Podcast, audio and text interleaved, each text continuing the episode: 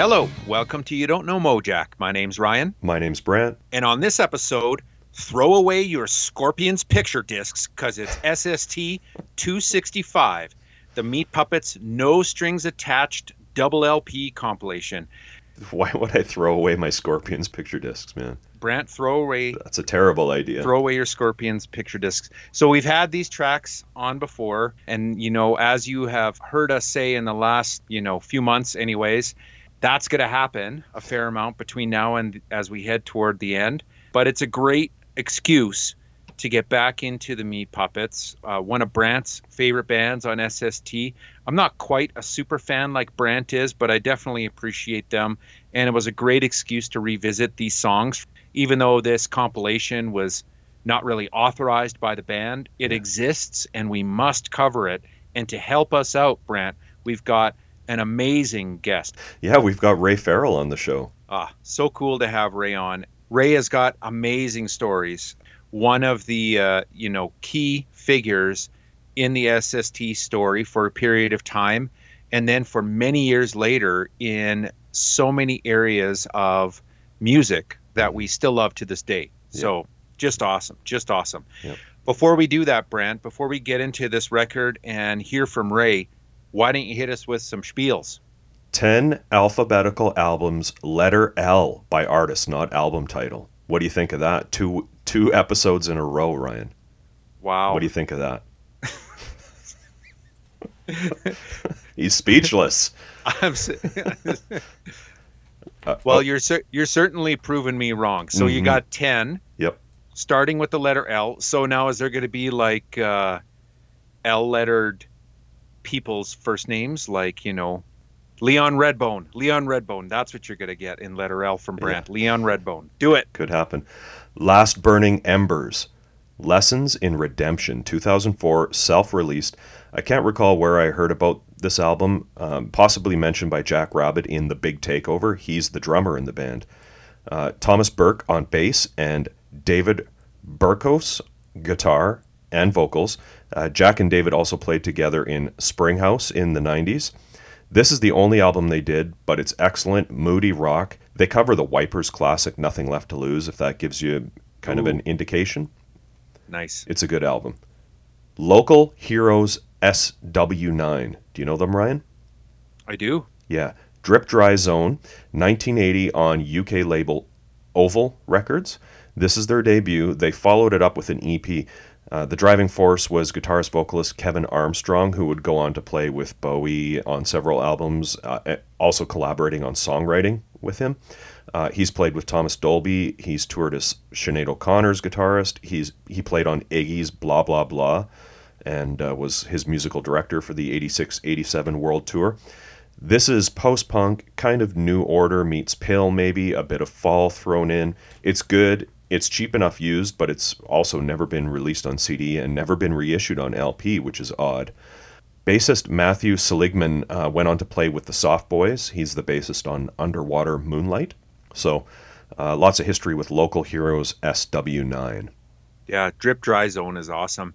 It's funny you mentioned Sinead O'Connor. I became like low key obsessed with Sinead. I become low key obsessed with her every three years or so. Yeah. But I did again over the holidays because I watched. I did. I didn't realize that there was a somewhat recent documentary out about her, Oh. and I watched that, and uh, Hmm. still, still a very powerful musician for me. 100%. Have you have you heard her reggae album?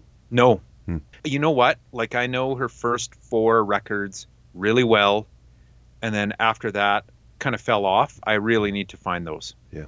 Okay, Lost Tribe, Solace, 2014 on Orange County label Mass Media Records. Uh, this is their third release, uh, probably their last. Um, vocalist Darcy Bales passed away in 2022. Uh, they were a Richmond, Virginia band. Davey had gone on to form this band, The Wraith, who had a really good album on Southern Lord in 2019. Um, sounds, you know, like he had some struggles with with addiction both bands were kind of gothy post punk with synthesizers, um, kind of uh, brighter than a, th- a thousand suns, outside the gate era Killing Joke. That's kind of the easy comparison, um, but it's I'd say it's pretty accurate too, with some crust anarcho punk vibes. It's good stuff. Sounds like pretty legendary around uh, Richmond as well, Mm. but not as not as legendary as the alternatives. No. Uh, Living Colour, Times Up. I, oh yeah. Yeah. Um, I loved Vivid when it came out, still do, and I, I still have my original cassette copy of, of this, the follow up 1990s Times Up. Uh, Vivid gets all the acclaim. It's still the album that I think allows the band to tour at the level they do to this day. But I, you know, I think many casual fans have never heard this or some of their other albums, which, you know, some of their other stuff is hit or miss. Uh, this one's a hit, in my opinion. I've always loved it. Uh, so when the 33 and a third series announced they had a book coming out um, in their series on it, I was totally jacked. Bought it, loved it. Uh, Kimberly Mack was a young black teenager uh, who discovered the band at a you know a pivotal age, and she does an amazing job discussing like the the political and social climate of the early '90s, how the band's politics and lyrics helped her relate. Um, she also interviewed all of the band members about the creation of the album, um, and that's all super enlightening. I would say if you were a Gen Xer or um, especially a fan of the band, you'll love this book. Um, and they give a ton of respect to the Bad Brains, unsurprisingly. Yeah. Well, I was just gonna say that record in particular, and everyone I think knows that Living Colour was heavily influenced by Bad Brains, but this record in particular, and especially that like the title track, Yeah. Ti- Times Up. If you can't hear Doctor No in that track, like it's crazy That was very intentional, by the way. for by, sure. By the band, yeah. for sure. I have all their records. They're all great. Um, I wouldn't say hit or miss. I would say some are just more consistent Yeah. than others. That's But- that's a better way of putting it for sure. Yeah, but I would say like definitely check out Stain though. Those three, Yeah. Vivid, Times Up, and Stain, just absolutely killer. Yeah. I think Stain gets unfairly maligned as like their grunge era album or something. Yeah, it's good. Yeah. Okay, Lightning Raiders, Sweet Revenge. This is a comp that came out on the great reissue label Rock Candy in 2012.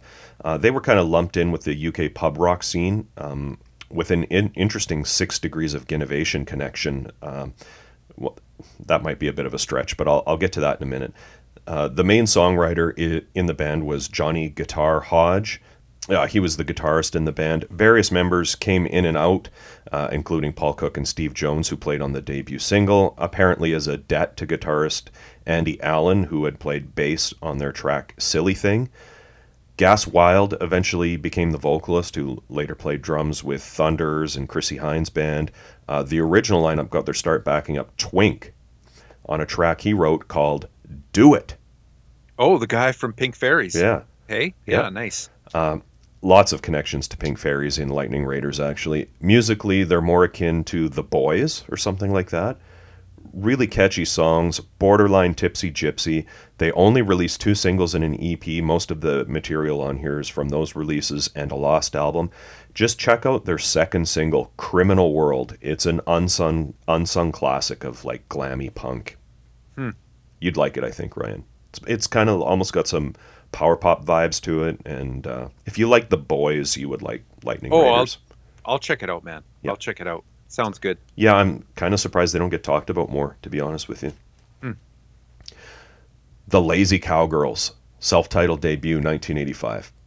Uh, Restless Records. Listeners know I worship at the altar of Pat Todd. Uh, for the Cowgirls, I tend towards like the second half of the band's history, the Crypt and Sympathy era. But I do love the earlier albums and the singles, and this is a killer debut that has so many classics like Rocket Gibraltar, Time, Drugs, uh, and it's on the SS Tree. Drummer Alan Clark did Time in the Leaving Trains, and the album was produced by Chris D. Mm-hmm. The Long Riders, Native Sons, originally on Frontier in the US in 1984. I recently picked up the 3 CD deluxe reissue on Cherry Red.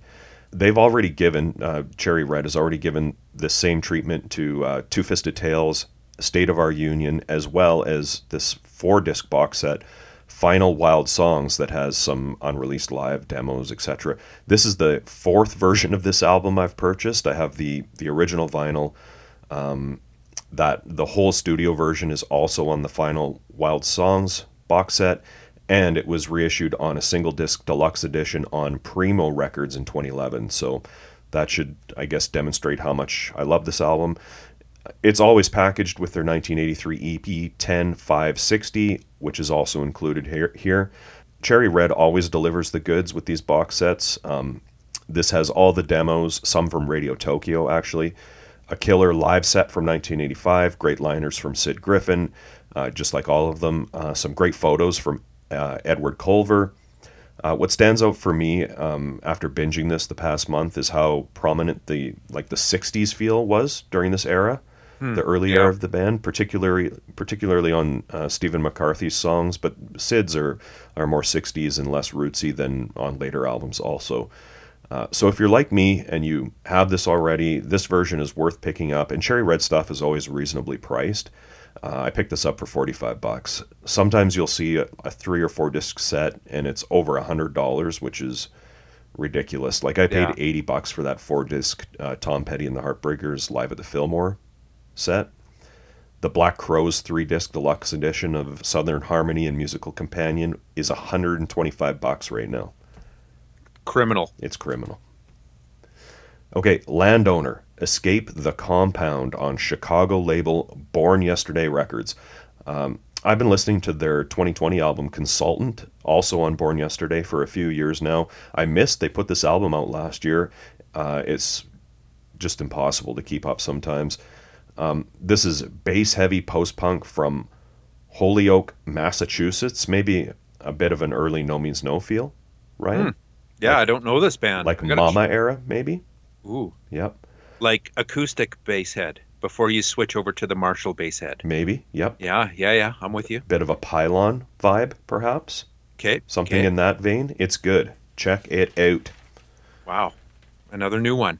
Okay, Libido Boys, or as uh, Chris Shary pronounced it, Libido Boys. Obviously, I'm going to go with Chris's pronunciation.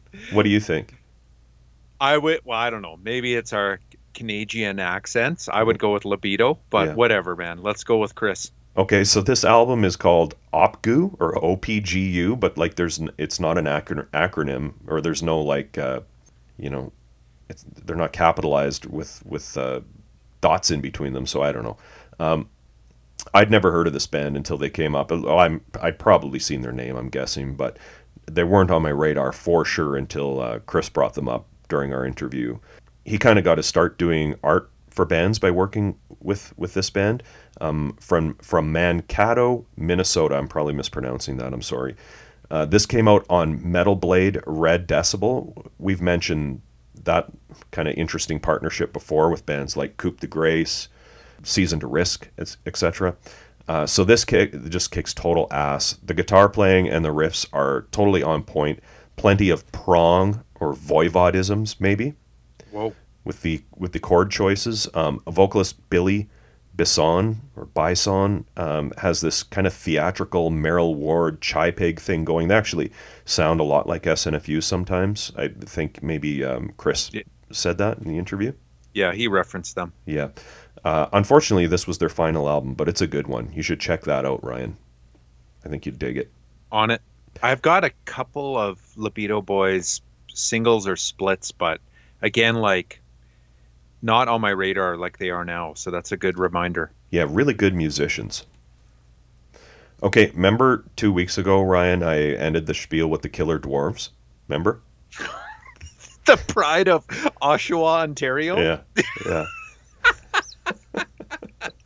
Oh man, I went and watched that video. What is the name of it? Where they make the record? Uh, is it Stand Tall? I can't remember the name. It's just ridiculous, but it was a good watch. It was a good watch. Isn't it awesome? Oh man. Uh, okay, well, I'm ending this week with another recommend that's not for you. London. Is that is that the reference to Killer Dwarves? yeah. Oh god. The band's called London, and the album's called Don't Cry Wolf, 1986 on their own label, Metalhead Records. Uh, they also had, had albums on Roadrunner and Noise Records. Uh, their first three albums are, are all great, minus a couple of shitty covers. Um, this band is mainly known for being an LA hard rock band from the 80s that people who would go on to play in more famous bands did time in. uh, Nikki Sixx, Blackie Lawless, Izzy Stradlin, Steven Adler, Fred, Fred Coury. Uh, they were all, and many others came and went from this band. London revolved around guitarist Lizzie Grey, who unfortunately passed away in 2019. They had the look, they had the songs, but for whatever reason, it just didn't happen for them. Uh, this album was produced by Kim Fowley, and it has a song uh, co-written with Blackie called "For Whom the Bell Tolls," which was re-recorded for Wasp's album "The Headless Children." Actually, uh, Lizzie Grey is kind of known for co-writing uh, the Motley Crue song "Public Enemy Number One" with Nikki Sixx. Um, the band London was featured in The Decline of Western Civilization Part 2, The Metal Years, it kind of held up as the example of the the band that struggled for years but never made it. I thought that was Odin. Odin too. Well, Odin was kind of like You're making fun of me. Uh,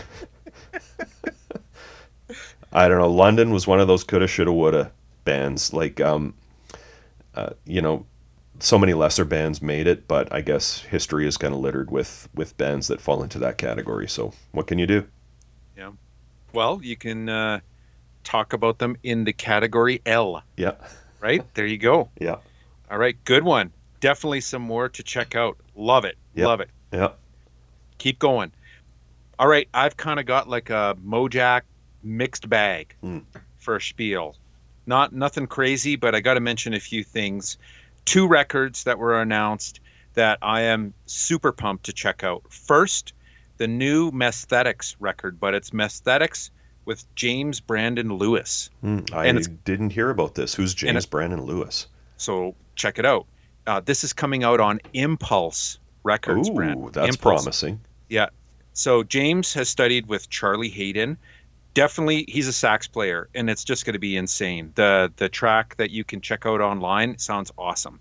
Um, but also check out like, and I didn't really know about James, so I started digging into him. Check out the two James Brandon Lewis trio records, No Filter and Eye of I, neo bop, free jazz, skronk fest of the highest order. I can totally tell why the Messthetics have hooked up with James, and that is going to be a killer, killer record. Sold. Yeah, so good, man. And you know the packaging from Impulse is going to be insane, Oh, yeah. right? Yeah.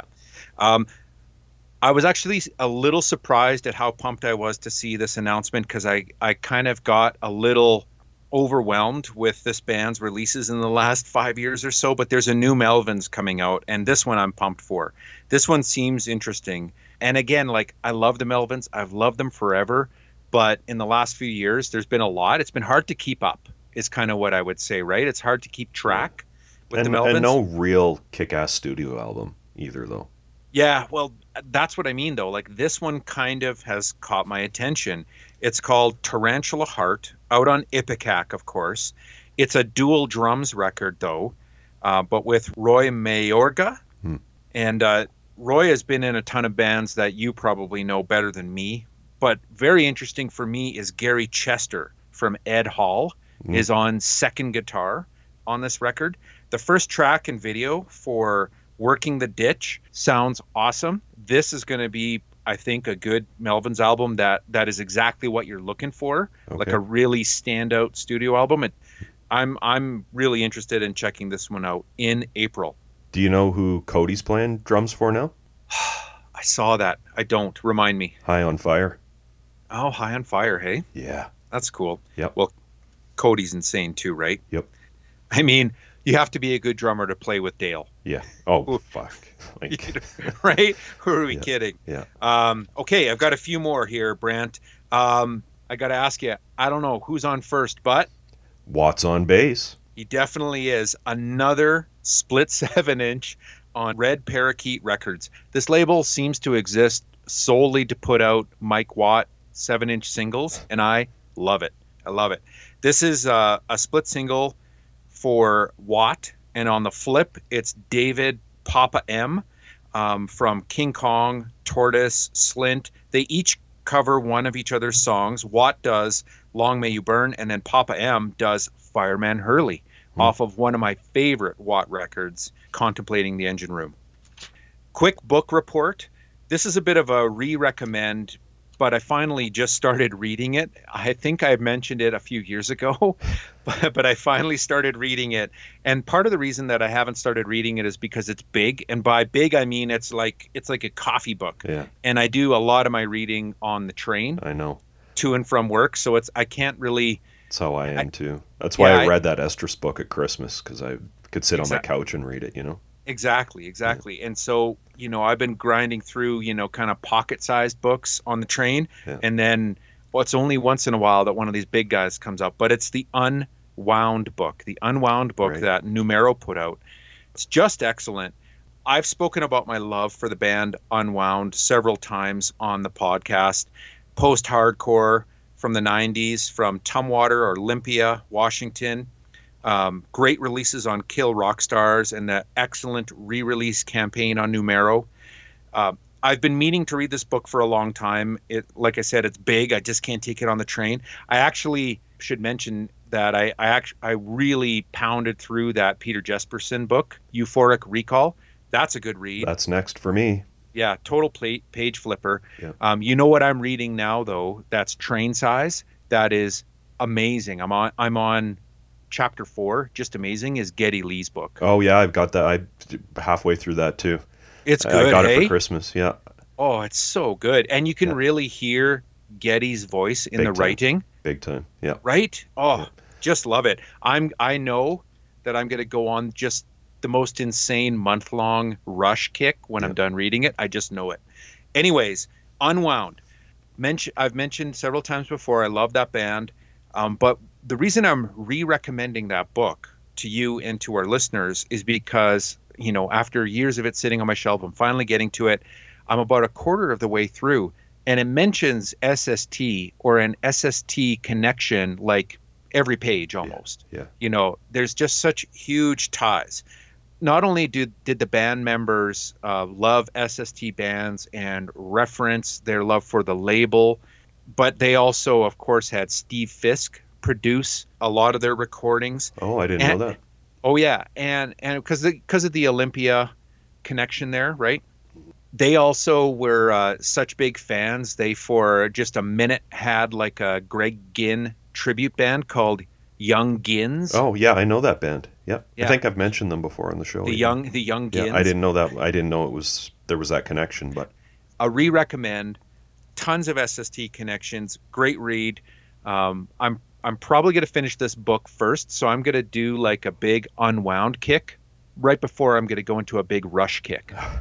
And I can't think of two I- better bands to do back to back than Unwound and Rush. I like your five year plan, man. I, I still have books. For, you remember when I was doing like my next ten or my next twenty, like a year ago? How many of those have you touched? Oh, not enough of them because there's like I could do another fucking thirty right now, probably. My I next know, I thirty. know. It's ridiculous. It's a nice problem to have, though, right? Yeah. It's uh, you know, they're an investment for sure. And then finally, finally, in my uh, Mojack mixed bag, I've got a quick in memoriam because by the time that this comes out, people will have seen that Mojo Nixon unfortunately passed away. Yeah. And I know you and I are huge fans of Mojo, and he kind of needs no introduction, but obviously, uh, musicianship, humor, and biting social commentary. Tons of records that we love. Too bad that we lost Mojo, but thankfully we've got a lot to remember him by. I still haven't been able to see the documentary. I don't have like, you know, I, I don't know how many services I've got, three or four or five, but I guess you got to get like all 14 streaming services in order to get the Mojo Nixon documentary. But I bought mine on s- iTunes, man. yeah, I, yeah, I don't know, man. I I need it. I need it on a. I don't know. Yeah. I don't. I don't know if I can watch a documentary on iTunes. Did you did you see? Well, how bad do you want to see it? Like I had to see it as soon as I could. You know. Yeah, I'm probably gonna. I'll probably give it a couple of months and then find a used DVD or something. Yeah. I don't know. I, I don't. do things even come out on DVD anymore? I don't know, man. Mm, good point. Yeah. Maybe I got to do. Yeah, but then how do I keep it forever? What do I? I'll have to Well, you- download it you on. get I'll it- down. I'll download it onto a CDR and and burn it. Okay, whatever you have to do, make some cover art on your printer or whatever. But I will. yeah, uh, did you see the statement his family released though? Uh, I think I saw it kind of paraphrased in Jello's statement. Right, like about how he how he passed away, doing kind of what he loved. Like he he He was on he was on like a cruise, Yeah. playing music, and he had like the time of his life. He shut down the bar, and then he passed away in his sleep. Right? Yeah. Yeah. worst So- ways to go. Unfortunately, it was he, I think he was 66, which is brutal, but Pretty young. Yeah. Yeah. Well, it's too bad. Yeah. Too bad. A, a good excuse to uh, revisit those excellent Mojo Nixon records. Speaking of Cherry Red, you can get all his albums on a very reasonably priced box set on Cherry Red. If you don't have Are them. they are like Toad Liquor ones or Skid Roper ones? all of them? I think. Really? I think so, or almost all of them. Wow. Yeah. Because that's like that's got to be over ten or so. Hey. Yeah. Well, maybe not all of them, but you know, Good recommend though. Yeah. Like Cherry Red does do a heck of a job at uh, really reasonably priced, well packaged box sets. You know, if you want to just do the deep dive. Yep. Rest in peace, Mojo. Anyways, Brent, let's uh, get into some pups. yeah. History lesson, part one. All right, like I said, we've been here before, and before we get to Ray, I'll do a quick reminder. The Meat Puppets are one of those bands that we've had since very early on on the show because they started off at SST at SST 009 with the self-titled record. Uh, SST 19 was Meat Puppets 2, 39 Up on the Sun. SST 44 is the In a Car single. And Brant, that's also SST 918 because it was re-released as a 10 inch, by the way. Oh boy. Yeah, SST 49, the Out My Way record. SST 100, Mirage, where we had Derek Bostrom on. That's a great interview. Yeah. S- when was that? That was like in the 90s. with That episode we released that one. Hey, Yeah. uh, SST 150 Huevos. 253, our most recent release that we've covered for the Meat Puppets was Monsters. And here we are at 265, the No Strings Attached comp. This one uh, released in 1990, and it was released after the band had moved on from SST and without their involvement. If you want a great description of what the band was going through near the tail end of its time at SST, and as it was looking to move to uh, a major label, just read Greg Prato's book, Too High to Die. Chapter 16 is called Goodbye Indie, Hello Major Label. and, and it goes through all of this about how they started looking uh, for a major in 86. They stayed with SST, though, because SST let them do whatever the heck they want. Um, but then, you know, soon enough, when they were on the verge of leaving SST, the lawsuits started flying, and the rest is history. And then after they left, this uh, double LP comp was put out. Yeah, so uh, similar to Summary, Screaming Trees Anthology, and next week's Vitus comp. This is, I, I guess, SST's attempt at a best of Meat Puppets. Uh, came out in 1990, so their first post SST album, uh, The Awesome Forbidden Places, hadn't come out yet. It was released in 1991 on London Records, reissued last year on Real Gone Music. I did ask Derek Bostrom about uh, the band's involvement because you can you can find some stuff online um, about this being like a contractual obligation, as in the they owed SST another album, but I don't you know I've never subscribed to that theory. Yeah, I'm not, su- I'm Um, not sure about that. yeah, I mean they were already shopper, shopping Mirage and Monsters around to other labels. So yeah, I don't. Th- I don't think there was any sort of contractual. You owe us a certain amount of releases. I think it was like Ginn owned the rights to the music. Yeah, that's right. Seth's But- tone. Yep. Yeah. Um, Derek said, "You're right. We had zero in- input and were not informed of its release." That's too bad. Yeah.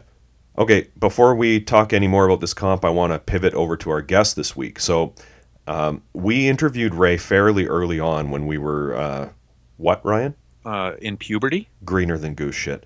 Okay. Uh, it was for our blog. Um, we had big plans for this blog, um, and and now we frequently get messages from listeners saying things along the lines of, "I just discovered your show three months ago, and I'm now on episode 40," and uh, you know they bring up these specific spie- spiels that we did, and to be honest, I can't even remember what we spieled about two episodes ago, much less 200 ago. you mean our our blog isn't up anymore? yeah. What's the deal, man? Well, I you know, long story short, I guess we bit off more than we could chew, and uh, eventually stopped paying the hosting fees on the. well, look, this podcast costs enough just to put it out. So yeah, well, yeah. Not to mention all the money we spend on all this, all this equipment and stuff, right? yeah, I just got this new, really expensive mic. Right, exactly. Yeah. Um, so Ray was interviewed for the blog, and because of that, I think I kind of checked him off of my mental list of important players we need to talk to. You know what I mean? Yeah, yeah. Uh, obviously an oversight, and and of course, as we got later on the catalog, he kind of just didn't fit in with with the later era albums. But since we're looking back, I thought this would be a good opportunity to to you know correct that error with with our interview with Ray this week. Yeah. So obviously, as you mentioned off the top, Ray was a key player at SST circa 85 to 87, the heyday of the label when they were really expanding. He's had a long and interesting career in the industry, which you'll, you'll just hear just a tiny fraction about uh, mm, in our chat. True, true. So let's throw it to Ray. All right, we're joined on the podcast today by Ray Farrell. Ray, thanks for being on the show. Thank you. You grew up in New Jersey, is that right? Yes, I did. Uh, what kind of music were you listening to by the time you say got to high school? Well, to put it in context, I was in high school in the early 70s. Mm.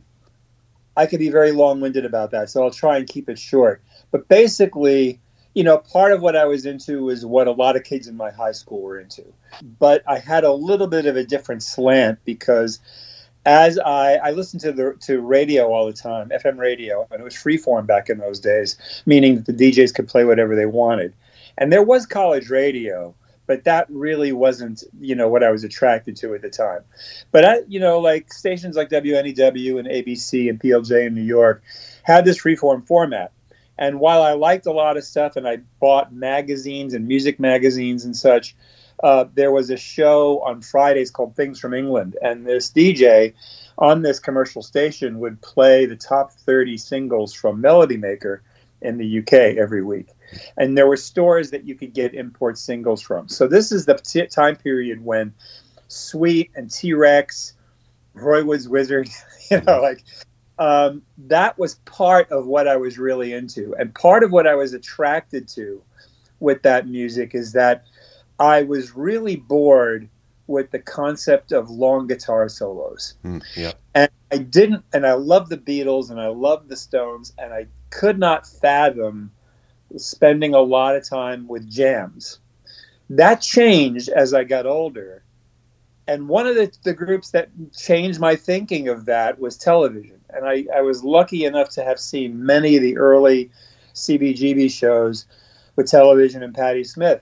But also at that same time, if you're looking for a band that doesn't have guitar solos, it was a godsend to see the Ramones for the first time because it was the first band I saw that didn't even attempt a guitar solo. Right.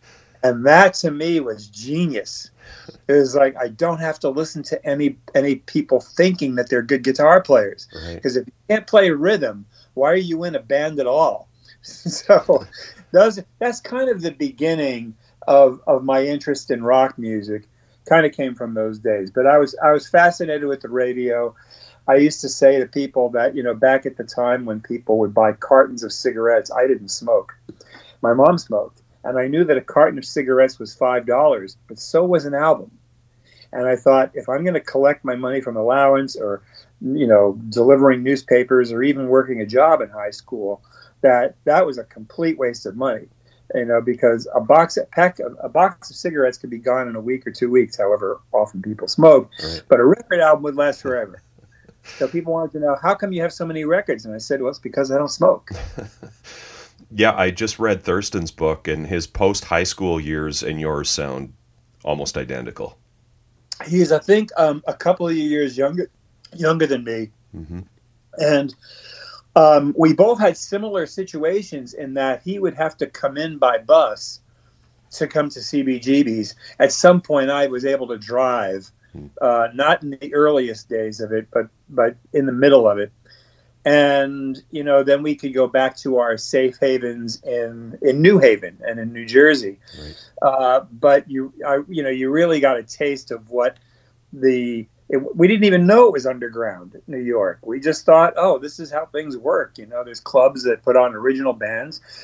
Big change for me because in New Jersey there was no such thing as a, as an original band, except for maybe Blackfoot and a couple of other bands. Yeah. But in New Jersey, you played covers, and I didn't know the inner workings of the club scene at that time. But she, CBGB's was very different from everybody else because all the other clubs required that record companies bought ads uh, before they would book you. And so it was always about, you know, paying to, to play. Either it was going to be the, the artist or the band uh, or the record company.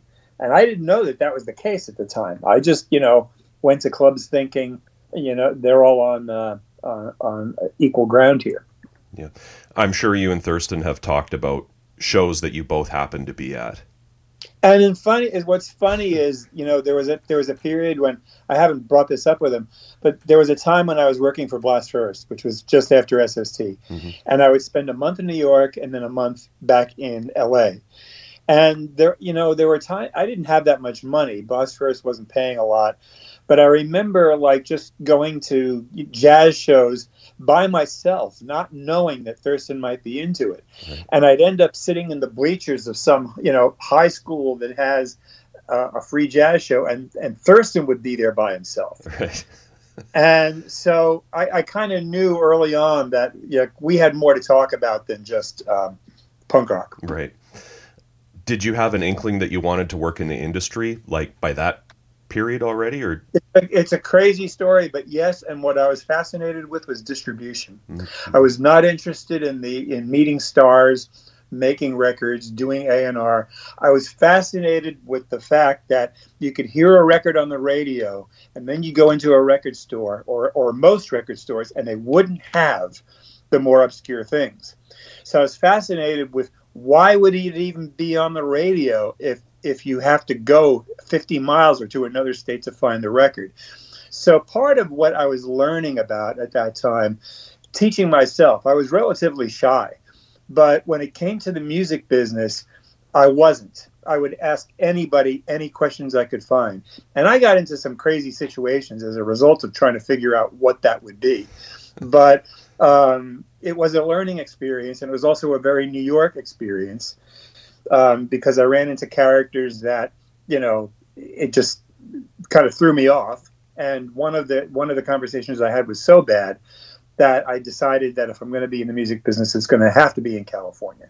Yeah, one of the major reasons I moved but the, this guy scared the shit out of me. Yeah, I'm assuming we're talking about guys with cigars and handguns here. Well, it was. It, it, I don't want to keep you know going off into tangents, but I you know I was just checking out um, the radio, FM radio, and there was this band that was getting played called Hog Heaven, and um, I liked the songs. You know, there was one song that sort of sounded like the Eagles, and I was kind of into that style of country rock. And they were playing some really small town near where I lived.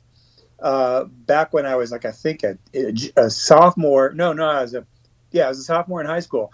I couldn't drive and I couldn't drink, but I talked my best friend who had a car to driving to so we could see this band Hog Heaven.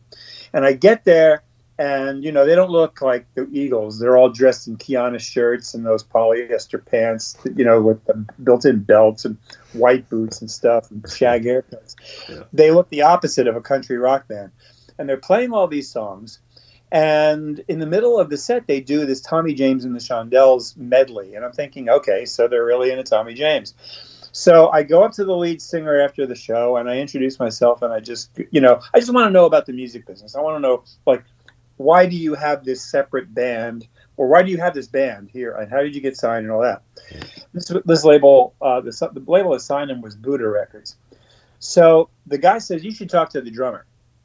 And i introduced myself to the drummer who's already got to be in his late 40s and he is he's just amused by this teenager that's asking questions about hog heaven and um, he you know he says you don't realize who we are, do you?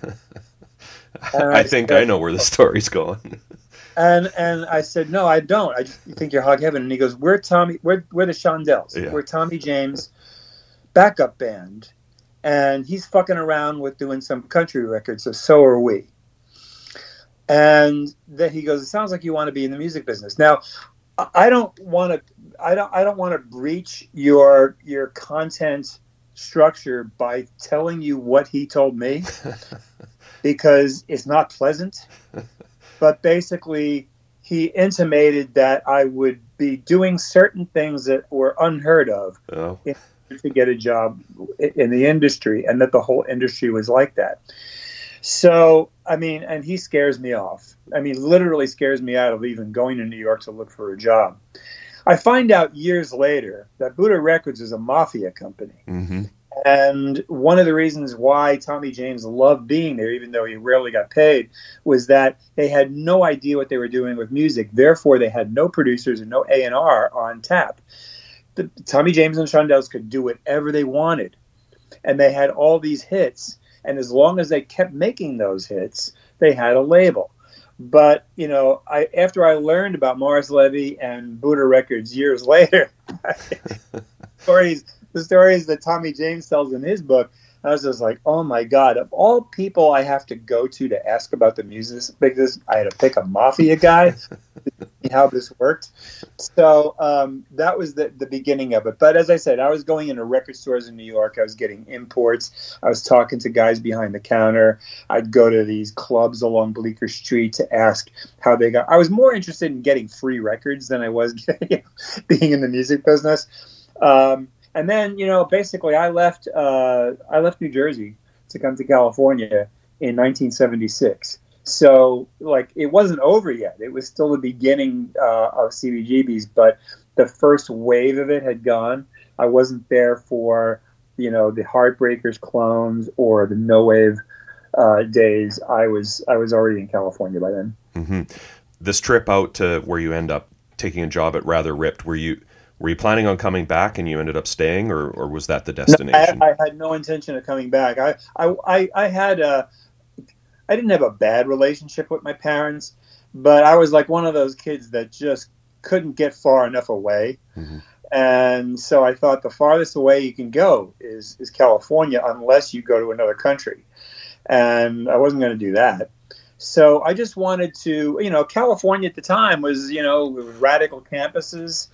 Uh, the Beach Boys said there were two girls for every guy. I believe that. Um, and so, you know, you have these myths, these myths you associate with California.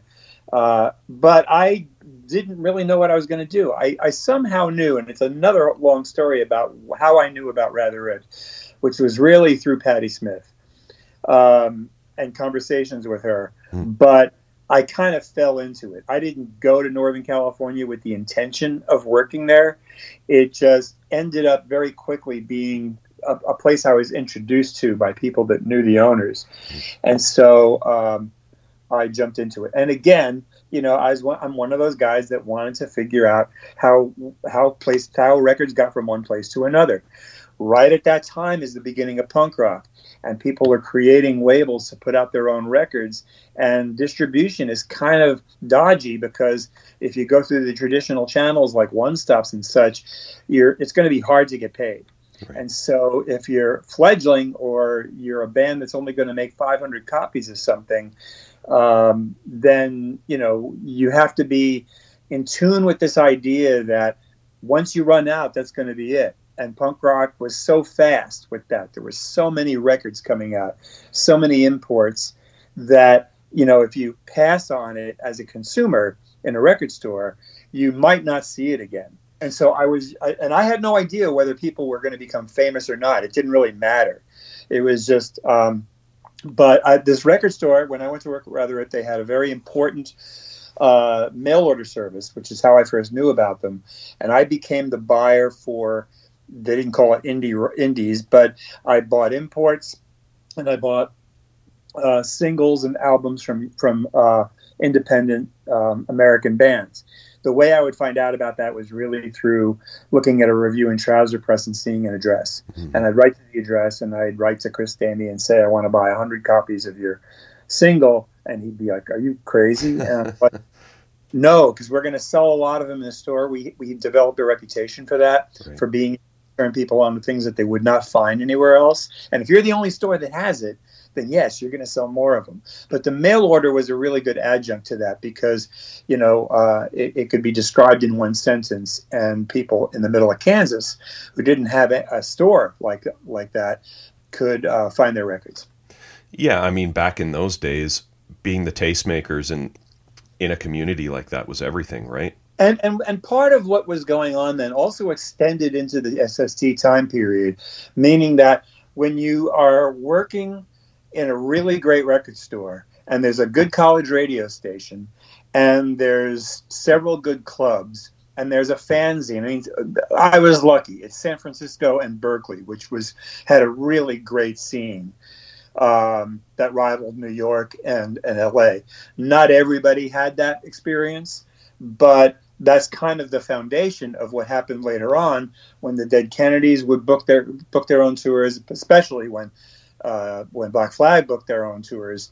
That's kind of became part of the central theme of what I did every day when I went into work. Is how do you make all of these things coalesce? How do you do this without ever worrying about whether a chain store has the record or if a commercial radio station is going to play it. You're in you're in a different industry, and it's one that is self ideally self sufficient, and um, anything is possible in that world. But you have to have the structure where people can kind of rely on each other for that. Mm-hmm. On your drive out to California, you had an Alex Chilton encounter. Well, I had um, my girlfriend had uh, a, a, relative in Millington, Tennessee, and I was not old enough to drink. The, Memphis had a weird uh, liquor law where I think you had to be 18 and a half. It, I found the same in a couple towns in California, like 19 and a half in Redondo Beach. And so I, I didn't drink, but although I was old enough to in New Jersey, I wasn't old enough in Memphis. So um, I was a huge Big Star fan, and Big Star, you know, was already broken up by the time I get to Memphis. And I figure the first person I'm going to contact when I stay in Memphis for two or three weeks is Alex, and he was in the phone book. Um, so I called him and I made arrangements to talk to him. He's really kind of surprised that there's this kid that knows this record in New Jersey and why I'm asking about it. And at first, Alex thought I was old enough to drink, so he wanted to meet me at a bar. Of course. uh, and then when he realized that I, I like I, I had almost no money, and when I told him why I was there and what my plans were, I think he was kind of um, charmed by that you know, mm-hmm. like in fact he didn't even drink that much as a result, you know, and the, and he you know told the bartender to give me a Coca Cola or whatever, uh, and and of course Alex was you know mysterious even in that personable setting where you're talking about music, he really didn't want to talk about Big Star, and um, but he also didn't know what he was going to do next. So he would tell me about these songs that he wrote and you know things that he's going to do, and uh, then and then years later, um, when I was at Rather Ripped, I, I, did occasional articles for a fanzine called Creep Magazine, and I called Alex and interviewed him. It was a terrible interview, but used his phone number as the headline for it, and so people started calling him out of the blue. And years later, when I meet him again, working with the Panther Burns, he, he, he, I told him I, you know, I wrote this article and I used your phone number, and he goes, "Why did you do that?" and I said, "Because I want, I wanted people to encourage you. I wanted people to, to call you." And he goes, "Oh, well, that happened. Believe me." because they weren't necessarily encouraging me, right? But. You know. um, talk to me about systematic. I think they were I mean, you can tell me, but I, I feel like they were kind of pioneers in terms of importing indie music at that time to the U.S., at well, least to that region. That was around when I was still at Rather Ripped, and that's how I met Joe Carducci. They were in Berkeley. I think he had moved from Portland, and they they moved systematic from Portland to Berkeley which was a smart move. And there were two owners, I think it was Joe, I forget the other guy's name, but basically they would come into Rather Ripped, and and this he was one of the first, probably the first local distributor to carry independent stuff, and without this kind of um, how do I explain this? There were other distributors that existed that were in LA and New York, and they were big. And they were much more interested in selling Scorpions picture discs than they were about, you know, getting newer records into the system because stores wanted to buy, you know, German Kraftwerk pressings. You know, of course they're going to buy SST and faulty products and whatever, you know, and British stuff. It's not that they were going to avoid punk rock. It's just that Systematic was kind of along the same lines as I had described my going through magazines and looking at, you know, addresses of records. Well, they were doing something similar, I guess, but they were getting the word out that they wanted to distribute to stores around the country. So that happened. Um, I, I forget what years. I'm assuming this was sometime like 19. I can't remember when I left Rather Ripped. I think when it folded, it was probably 1980, I think. And then Rough Trade in the U.S. wanted to set up a similar operation, which is really just blocks away from Systematic. Mm-hmm. So I had kind of avoided working for Rough Trade in the States. I, I knew them well because I bought a lot of records f- from them, from England, for Rather Ripped. And um, it was just kind of haphazardly run. Uh, they were a collective. They were, I think, they might have been socialists or something, and so everybody's making far below minimum wage. And I just said, I just can't do this. You know, I love music, but I'm not gonna, you know, uh, do this at this level. So um, if you're interested in talking to me, uh, you know, I don't even want to have this interview until after you are solid. And then they did. And I might as well tell you the story now. But the day I was interviewed for Rough Trade in the U.S. was at somebody's apartment in San Francisco, and there were a couple of um, expats from Rough Trade in the U.K. that were there, and a couple people I knew from the states it was the it was the night that John Lennon was shot. Mm. And I had this interview, and I go over there, and thinking that because I'm with a bunch of Brits, the first thing I say is, "Man, this is it's shocking to me that John Lennon was shot. It, it's like I'm really sad that it happened." And one of the British guys just goes, "It was a fucking wanker," and I'm like, "Oh, punk rock, I get it." no Stones, Beatles, or whatever. Right? Yeah. so I'm like, Jesus Christ, you know, like, and and then um, so I ended up working, uh, you know, I ended up working there, and and it was good, and there was a lot of, I did a lot of the same thing that that Systematic was doing, but we had to concentrate more on imports because we were. You know, bringing in stuff from Rough Trade in the in the UK to sell in the states. Mm-hmm. We also had our own label, really just to press records for factory and and for uh, for rough trade just because it would be less expensive to press them in the states uh, rather than bringing them in as import. Anything that that factory was really pushing, like uh, Joy Division, of course, that you know whatever stock we could sell. New Order was just getting started at that time. They had really high hopes for a certain ratio, uh, and then there were a couple of off off things like the Six International label, and they did the Smash Chords record, which was great. Um, but uh, you know, then I somehow got out of there. The, the, older I get, Brent, the, the the the further away it seems to me, and the timelines of them. You know, I could have been working for a place for two years, but now, when I think back, it, it, I think of it as like eight weeks at a time. yeah, I hear you. Did you meet Pell Mell when they when they moved to San Francisco, or was it prior to the to the move? I wrote to them. I don't know. I guess they sent me um, a, a, copy of their uh, Rhyming Guitars EP, and I wrote back to them saying I want to distribute this, just like I did with everybody else. Right. And so I, I don't remember how many I ordered. I probably did two orders of them over time. But to me, that that record was magic and part of the magic of Pell Mell to me was one, I was really interested in instrumental bands because, for the most part, I think that lyrics are not as important as people like them to be. Mm-hmm. And plus, singers are just not. I mean, there are great singers. There's no doubt about it. There are people that are that really come across, but to me, it was kind of like, you know, nobody seems to know anything about what they're talking about. and the and the one guy that does, Ian Curtis, he just killed himself. So it's like, I mean, I'm being somewhat facetious, but my point is, is that I was really into the the instrumental thing, and what I liked about Pell Mell is that it was sort of like television, and television was for uh, many years my favorite band, and there seemed to be two guitars in the band, and there was this interplay and there was also that kind of 1981 thing going where a lot of bands, especially British bands, enabled you to dance to the music. Um, I know that isn't particularly punk rock, but what drummer doesn't want an audience to dance mm-hmm. unless he's, you know, a speed metal band? So to me, it was kind of like it was this you know, the, there were things that it did overlap to me on on British bands that I liked, and we had a lot of, of our my favorite bands that I was distributing were also among their favorites, like Orange Juice and Josef K.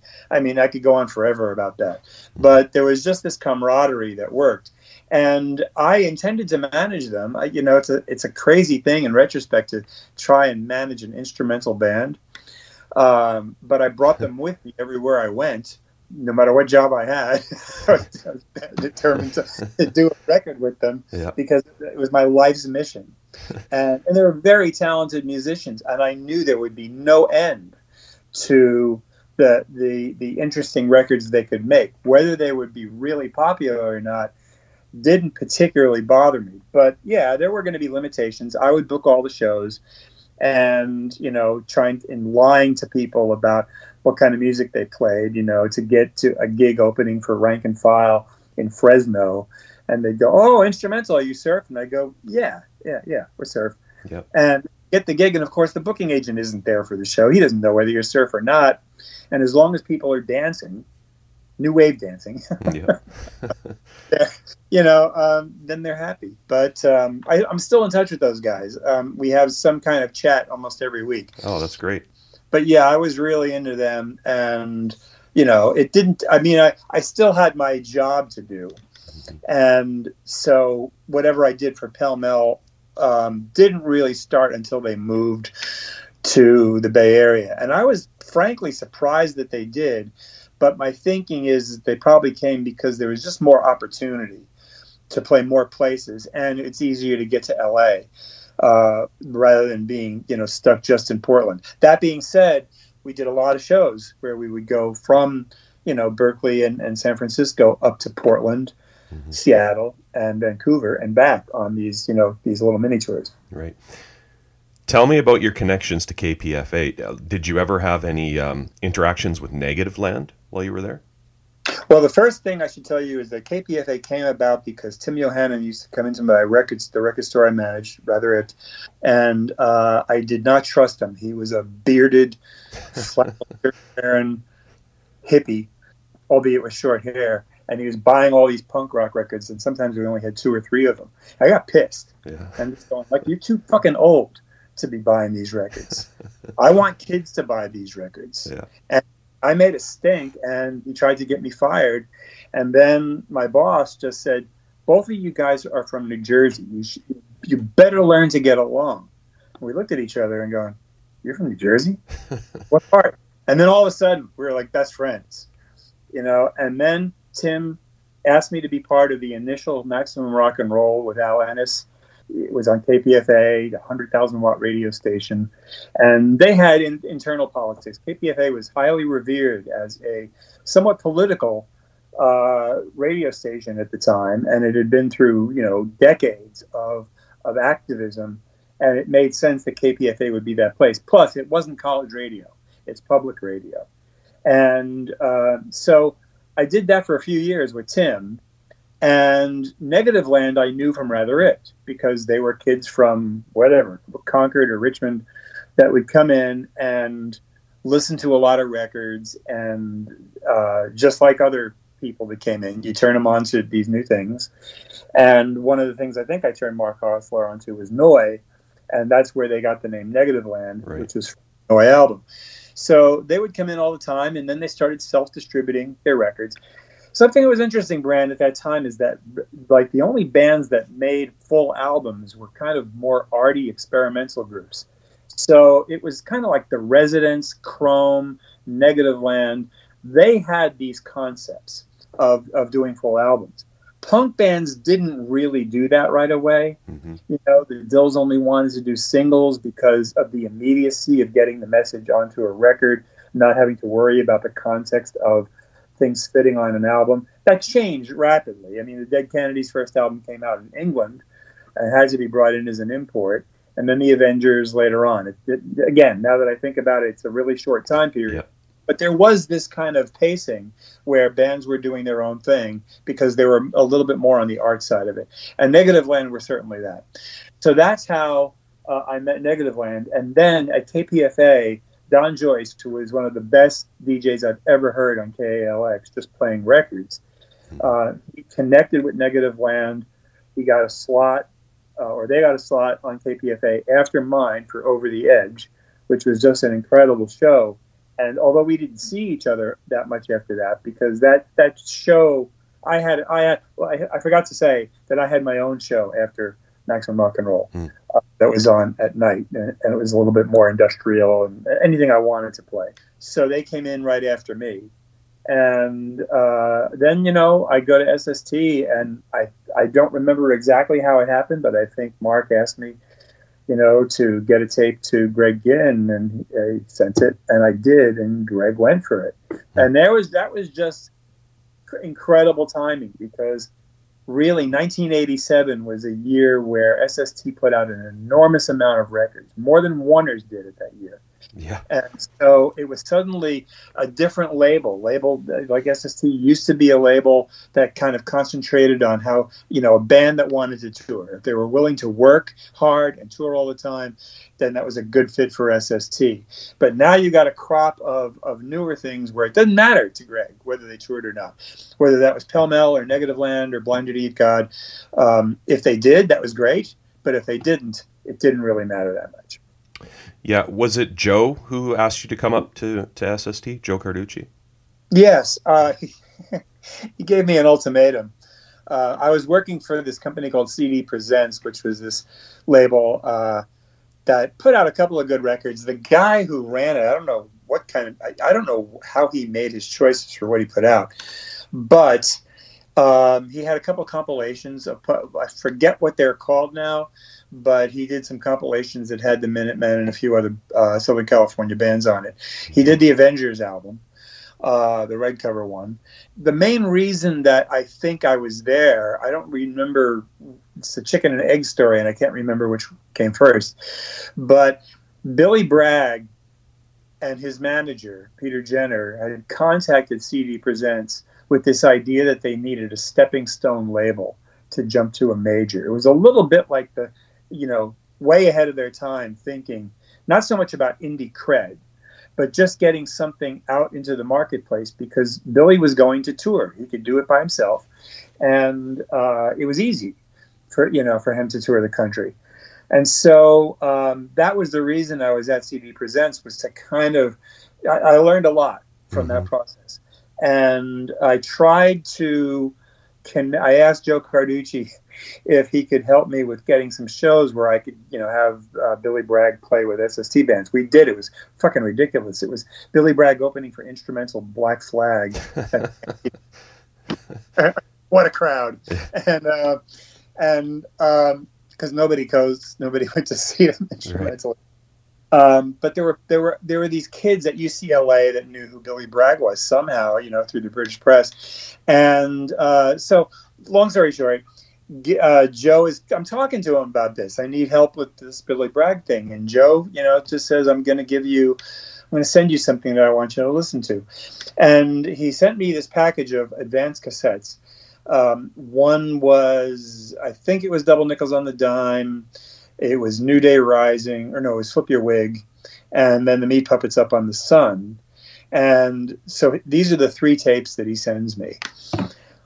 What what a great um, what a great uh, introduction, or, or, I shouldn't say introduction. It's it's a, it was such a great way of of telling me this is what we're up to, and mm-hmm. if you listen to those three cassettes, as I did, I was like, holy shit, And I knew the Minutemen music and I knew Husker Du, and I could not believe these, especially Up on the Sun. Yeah.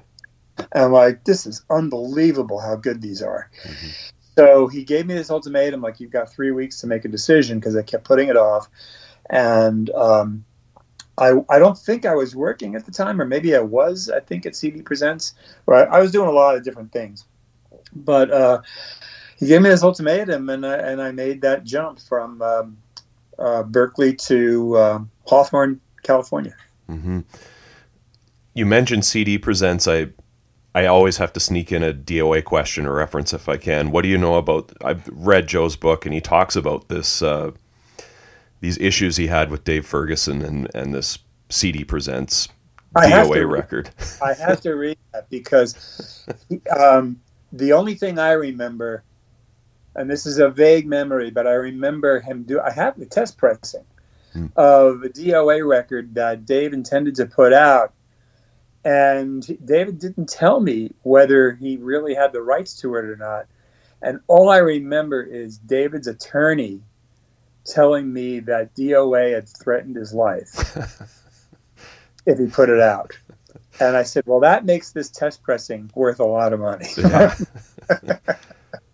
regardless of the outcome. Mm-hmm. And, um, that's all I know about it, and I and I didn't know the guys in DOA very well. I mean, I'd met them for, through Maximum Rock and Roll, but uh, now now my interest has piqued. I have to read that. so you got hired essentially to to do PR at SST. S- at SST. SST was a little bit like they. Yes, it was supposed to be doing promotion, but it was just like I could probably do anything I wanted. Mm-hmm. I mean, Joe was doing press, and and Joe's Joe had a very let's put it. He kind of had a high bar for who should be getting free records because he wanted to make sure he was connecting to magazines or writers that had a broader influence, and this is really limited to the United States. So he was doing a lot of that and and working on those bigger bigger strategies, which was good because it was great to have someone that became the voice, the, the face of SST to that area. But there was all this other stuff going on. There was college radio that was kind of being ignored. There were, you know, some commercial stations that had their, you know, little new music shows on Sunday nights. It was just before the beginning of 120 minutes. Right. Um, and so I found myself in this position where there's just a million things to do. And the other thing that that I also thought was important when there when it could be is that you know, as I mentioned earlier, SST was really into having bands that toured all the time. And Black Flag, when I got there, you know, just started a nine month tour. And they brought bands out with them. So part of the, the, the thing that I wanted to do was to work with, talk to regional newspapers. Um, you know, like finding the guy at you know, the Albuquerque Sun Times, who writes the picks for the week that come out in the Sunday paper. And I spent time on the phone, and, and, and you know, we got all these magazines free because they all wanted us to do advertising in them. Right. So we're on these mailing lists for all these papers. And when we didn't get it, then I would just figure out who I who the arts editor or the music editor was. And I found that it was very easy. You know, there were guys that just said, just send me a picture and tell me what to say in 30 to 60 words. So if you just said Black Flag is the premier punk band, you know, and, and some of them would actually know who they were and like um, would say, well, just give me a picture of Henry because he's the only good looking guy in the band. Yeah. So, you know, and then that was it. That then you get this blurb in the Sunday paper saying, you know, in town on Friday, Black Flag, and that was that was part of my job. But what what I found amazing, Brant, was that I could, in many cases, I could tell them what to say, mm. And it worked. But to me, if a band is going to keep touring, then you keep working it, right? And because you may sell more records as a result of it. Not everybody took, you know, like I didn't chase them if they didn't do it. Mm-hmm. I didn't have time for that. Um, but but if I did get a, a, a good reaction, which was surprisingly uh, often, you know, um, because I thought it was kind of a shot in the dark. Um, and then you develop these relationships with people so that when the next time you have a band coming through, maybe they will write about angst, maybe they won't, but certainly you know, we had this cream of the crop of, of people that were touring, whether it was the Minutemen, which really kind of stopped for a while, of course, before Firehose started, but um, the Meat Puppets especially. Uh, and every once in a while, there'd be, you know, like metal ba- metal fanzines that were really into Vitus because Vitus were ahead of their time. Right. Uh, so yeah, I mean, again, it, you know, in 1987, and I started in '85, so it's a few years before it gets to the to the real thick release schedule. But then at some point, yeah, I have to make decisions about whether, you know, how many radio stations are going to play October Faction. Right. So are you going to waste 400 copies, you know, um, to to college radio stations? No, because you know no one's going to get through those those those records. So you want to concentrate on Bad Brains, uh, Sonic Youth, of course, um, and and a handful of others. And then you know there were some you know especially journalists that knew of Henry Kaiser or they were kind of surprised that we were getting into this kind of improv music territory, mm-hmm. and that made. Uh, that made some writers look look at us a second time, thinking, "Oh, it's not just punk rock anymore." In your capacity as the PR guy, did you voice any concerns or objections to to the release schedule, especially in like '87? No, I don't mean to be curt. We had more people. I have this. I'm my my. I'm playing devil's advocate against what people would think is the right thing to do. Okay, so people might say, well, they put out way too many records that year. If you're in the music business and you own a record company, one of the things you need is billing. And by billing, you have to keep putting out X number of records because it's the only way you're going to get paid hmm. for the records that you're owed for. Now, in the normal world of one stops where, you know, you, you're like profile records and you have a big hip hop release, you can afford to put out some kind of country rock band because you're going to get paid for, for those hip hop records. But, you know, when I started there, watching Joe go through what he had to go through to get paid for Husker Du records or Minutemen records or Black Flag records, and the cash flow would be interrupted as a result of that. Putting out a more um, a rapid release schedule would mean that record stores were, you know, basically in in some cases buying one of everything in more cases than not buying more of the things that really mean something. But when you're putting out that many records and you've got this kind of reputation as a very busy label that's very open about signing a lot of, of new artists, then your cash flow is probably going to be better.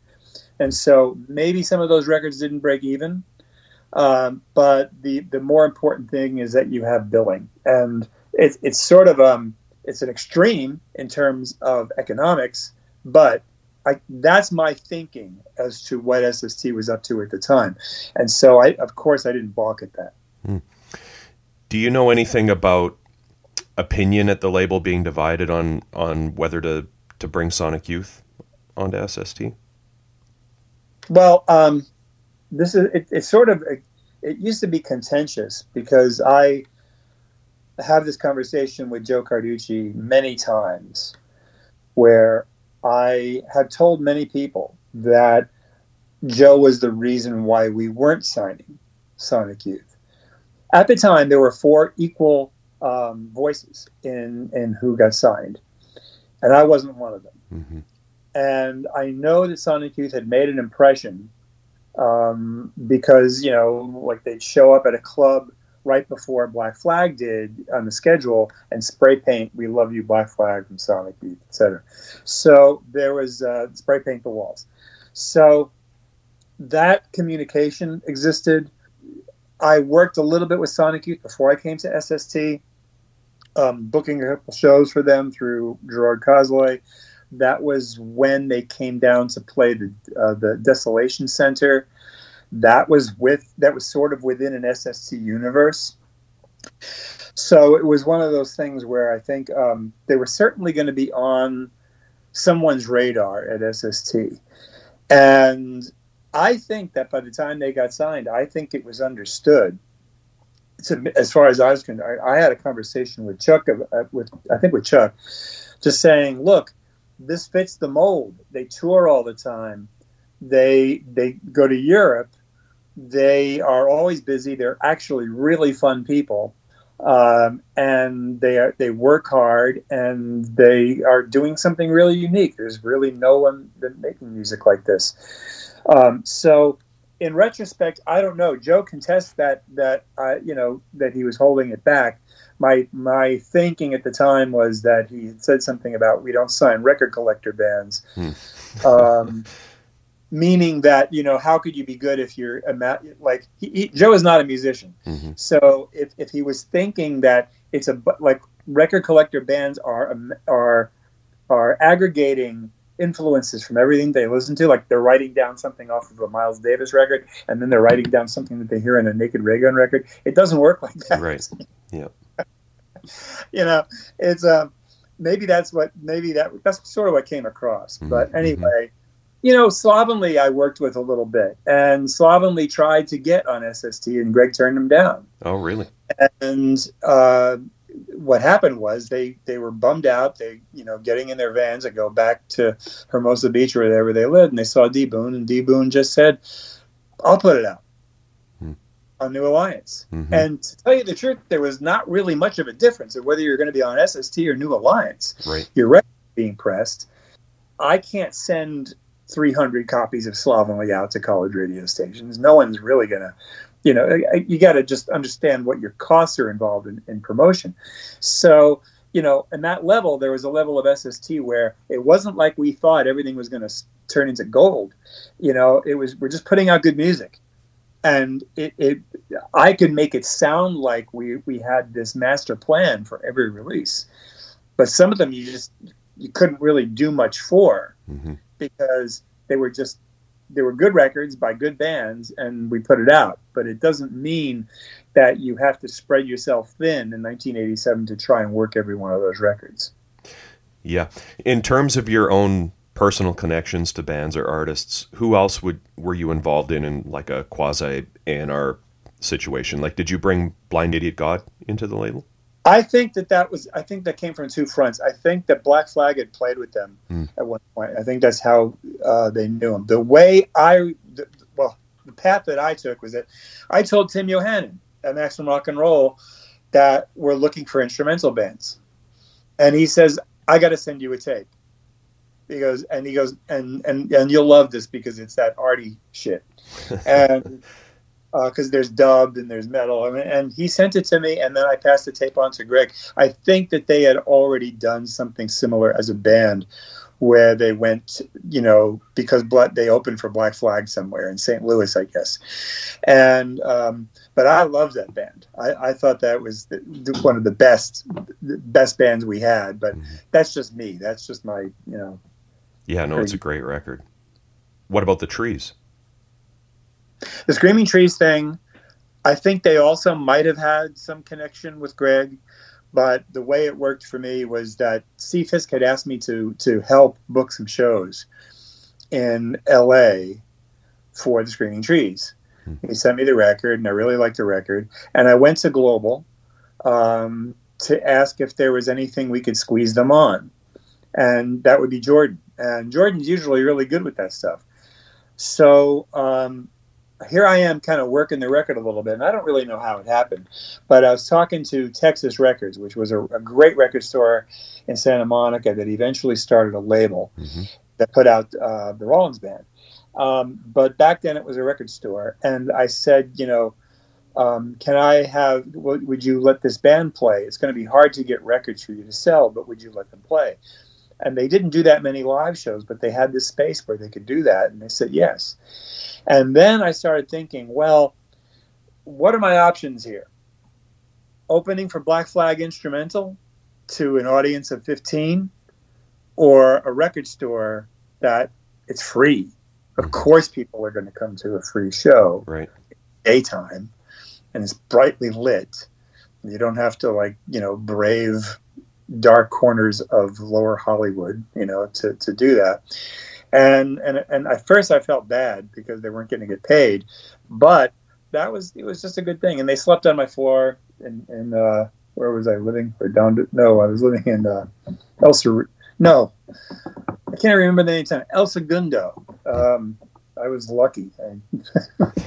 like living in between uh, an oil refinery and an airport, and um, so that was kind of it. And then I didn't really spend that much time with them. Again, that's like the beginning of. I, I can't really be the champion for all of these bands because some of it is just like they got to get rolling. And Brian Long was doing uh, college radio, and and somebody was doing press, Whitaker, I guess. So that kind of you know that was the path it had to take. By that time, I was kind of working the bigger radio stations, working on video, some press. But by '87, um, I had you know I, I had to have other people do some of these these newer bands. You mentioned global, obviously Black Flag and Chuck get a Yeah. lot of uh, credit for opening up the touring circuit, which uh, you know deservedly so. Um, Yeah. Do you and Brian Long get the the credit you deserve for pioneering what could be done at an indie level with college radio? Do you think? Um, I don't care about the credit. I know that by the time Brian Long got really deep in it, college radio had become part of an important part of the industry. When I was doing it, and I had done it before with Rough Trade in the U.S., it didn't mean that much. hmm Um, it it was like, how do I explain this? So when I was doing it, I, I I wasn't I wasn't really pushing radio stations to add it into their playlist so that it would go into CMJ or whatever. And then a good friend of mine, Karen Glauber over at A and M, who I didn't know at the time, she just called me and she goes, you know, you're like the most unknown record company person in LA because nobody has ever met you, and you have all these records in the college charts. Mhm. So I explained, you know, what I was doing, and she said, "Well, you know, there's a few tips I can give you on how you can game the charts so that you can get closer to, you can get a number one, um, and you're not doing anything illegal. You're just telling them to report a certain way." And so I started liking that game. I was just like, wow, I'm competing with if there's major labeled kids that have to whose job it is to get top ten college radio hits, then I'm competing with them, and I loved it. I was just like, you know, we'll show you. Also, you also you're bringing those bands up to the forefront of being recognized. So yeah, of course, Warner's was going to look at Husker Du. They're they're you know they're like the number one college radio band consistently. Mm-hmm. So I knew that that you're kind of tempting fate with that stuff, but I don't think. I mean, I remember having this conversation with Ian MacKaye, and I, I was supposed to host a panel at a CMJ convention, a college radio convention, and he called me and he goes, you know, honestly, until you until you called me, I thought CMJ CMJ was for country music journal, Right. and, and I didn't know. And I was like, why is Ray asking me about this? You know, like like labels didn't give a shit. Right. They- independently they just didn't give a shit about that. They're not going to get do the expense of doing that. They're going to put the records out. The bands, their bands are going to tour. You're going to, you know, like how many labels really needed it? Maybe SST didn't really need it, but like I was saying before, it's it's being part of that ecosystem because if you're visible and there's a fanzine that's really into it, you're going to do a full page ad you know, in in um, a magazine, or you're going to work with a localized video program on cable TV. All of that leads to it. So I didn't think of that as being an important part of the business.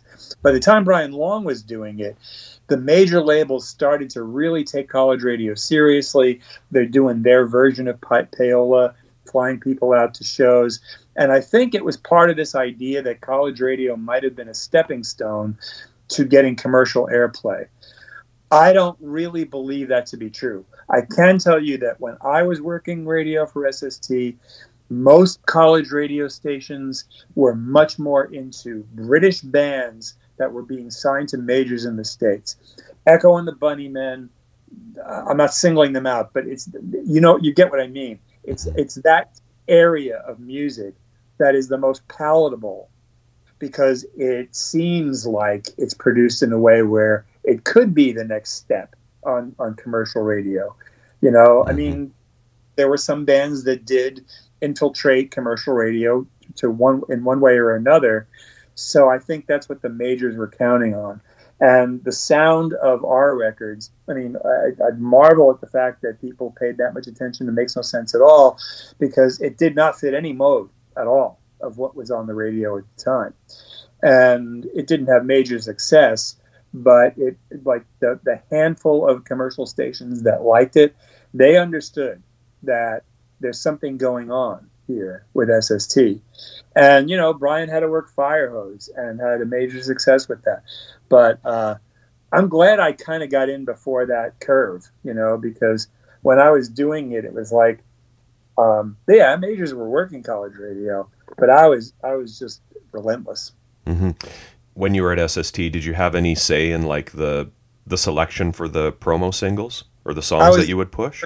Cared. I was the only person that cared, so I think you might have seen things like where we sometimes we did seven inch singles. Yeah. Sometimes we did twelve inch singles. I'm amazed that SST allowed me to do that. The reason we would do like I Am a Machine by the Meat Puppets or Drinking and Driving was because it sounded a lot better as a 12 inch if it's going to be played on the radio. Right. Kind of silly, kind of silly, but that that I pushed so hard for that, but I'm glad we did. And then when it was just going to be a song on an album, I would just you know run this these labels off of uh, uh, off of off of the machine that said suggested cuts, mm. and I just paste them. You know, or that's not paste them. I just like they were sticky, right. so I just put them at the top of the record making these suggested cuts. I, I mean, it was like I Uh, when people ask me why I did it, I was just like, you know, I just figured, hey, college students, if they're really good students, they've got a lot more to think about than album to figure out what song is good. For so sure. I'm just gonna tell them. yeah. Okay, you mentioned like, you know, you always championed Pell Mell as as you went along in your career. I feel like you kind of moved along seemingly on your personal relationship with Sonic Youth. Like they they clearly trusted you and wanted to keep working with you at Blast First for sure. Right. And by the time you moved to uh, to D to to Geffen or DGC, yeah. I think it's it's pretty cool that you also ended up doing some A and R work. Like you you signed Southern Culture on the Skids, which is just awesome to me. Like how did you end up connecting with that band? What well when I was at SS, when I was at Geffen, I mean, I got there. I I got my job because of Sonic Youth. Mm-hmm. Uh, they said there's a guy that that knows everything about us. He knows how to do everything. And David Geffen told them, I need somebody like that. Mm-hmm. And when I went in, I was told to look through all the different departments and pick which department I wanted to be in. I look all over the place. Everybody's great. Everybody's really friendly. Um, but the, the, I, I picked the sales department. And so David Geffen goes, Why would you want to work Yeah. And I said, It's because when I talk to these people, it's as if they're selling refrigerators. Hmm. And one of the things I need to do here is if you're signing a band like Sonic Youth, you know, we have two things we have to think about. One is that, you know, Warner's, which was distributing Geffen at the time, didn't like stores that sold used records. But hmm. that was where all the indies were. Right. And so I said, you're going to have to cut me some slack here because these are the tastemakers. This, like, if we're not here, it doesn't matter whether we're in Harmony Hut or you know in J&M Music World chain, whatever. You know, it was the smaller stores that I had to really concentrate on. And Warner's built a team around that that that understood because Warner's was kind of the same style of label, very artist friendly. So, um, you know, eventually at some point somebody at Geffen said we want you to start doing A&R but really for reissues. Mm-hmm. and so uh, that was where the Pere Ubu box came from. And it was at the time it was really hard to find things to, to put on CD that weren't that, that weren't already available or, or had the rights. It was just really hard to find them. And so and the raincoats was one of that one of those but that was only because that uh, Nirvana had this interest in bringing them on tour if they were to, you know, make a new record. Right. So all that aside, um, when I went to Southern Culture on the Skids, I was basically told, I want to bring this band in. Um, and I was told, well, you got to find another A&R guy that agrees with you. And that's kind of how Pell Mell got signed. That's how Southern Culture got signed. I, w- I had no training in A&R. So it was really a gut feeling. Southern Culture was a natural to me because first, it was like an indie band. I knew they didn't spend any money making records. Right. So we don't need $150,000 in the studio. This has to be really basic because we can't, you know, suddenly make them radio friendly. You know, let them do what they do, but now they have distribution. So part of the beauty of, of signing a band like that is that it costs very little with an advance. They broke even faster, and everybody at the label is overjoyed that this thing is making money faster than most other signings. So um, yeah, that was that was the basis for it, and I, I'm still uh, still close to those guys. Yeah, and uh, Ed Crawford ended up playing in the in the band as That's well. That's right for a little while. Yeah. Um, your wedding apparently served as a like an unofficial showcase for Pell Mell at DGC. I don't remember much about that aspect of it. There's a guy that recorded our. He, he- he did the cinema verite. You know, like I don't know if you've been married before, but if you ever hired a friend to do the video um, documentation of it, uh, well, I made a mistake when I did that. It was sort of cinema verite. Like I couldn't figure out, like you know, like what you you know, like guys that that focus on a flower Mhm. while vows are being exchanged. Right. You know, like idiot stuff like that. So anyway, there was a guy that that was was kind of in and out of when Pell Mell were playing. Um, and I, you know, I just got married. I mean, I'm not really paying attention to the band all that much, but I, I know that they were doing what they normally do. They played a bunch of shows in the area at that time. Uh, they were, and they were on. Yeah, I was on. I was, I was working for Geffen, so yeah, I saw that as a showcase with, within my wedding for the for the Geffen employees that attended my wedding. Yeah. When did you yourself start playing an instrument? Uh, you know, I was I, I back in the late seventies. These guys wanted to start this kind of joke band, and they just said, "Learn how to play the bass." hmm uh, and it was fun to do. And and I, I learned the real basic stuff, um, but not with this idea that I was going to be a musician. It was really just like let's be in this silly band and do it. Did you like And play I- shows in the 80s?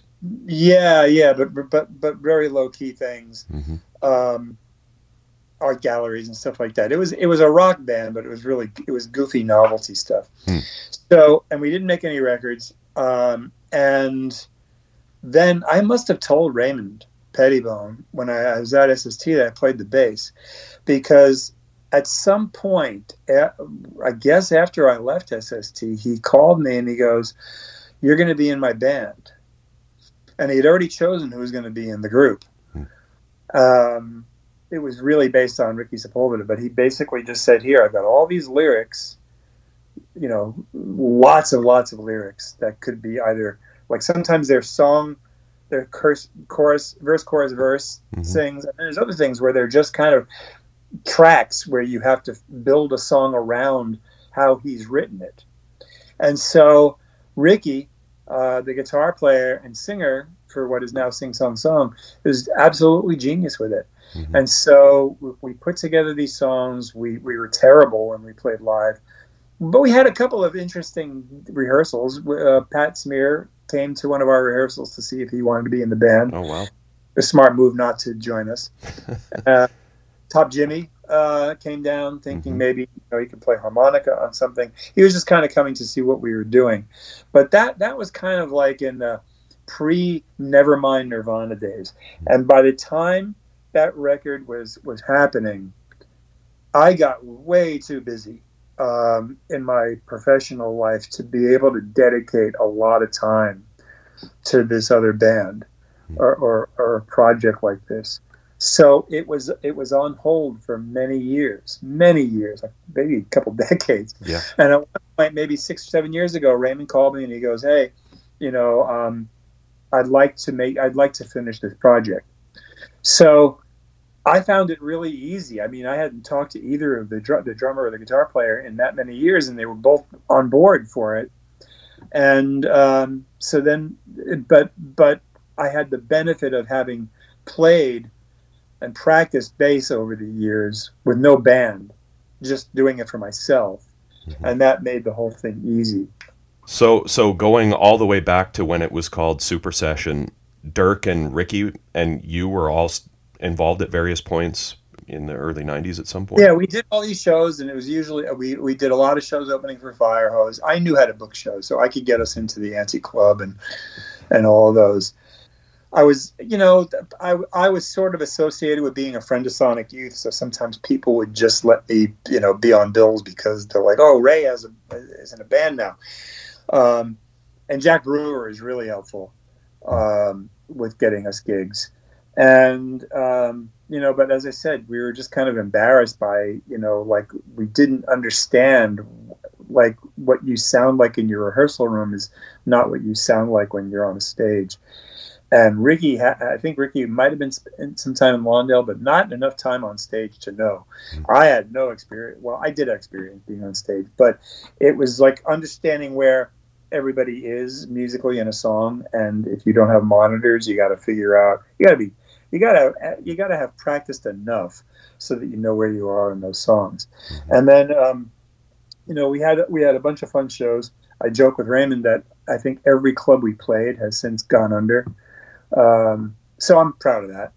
uh, and um, I think one is still open, uh, the Roxy, but uh, the um, you know it was it was really fun to do. Making the record was a lot more fun. Mm-hmm. While I'm at it, are you or do you have permission to assign us an SST catalog number? I mean, you do with everything else. I wish. you wanted to be on SST. Yeah. So we just say we are. Yeah. Well, I don't know. Uh, you'd have to take that one up maybe with Raymond. Oh, Raymond! Raymond wanted it to be on SST.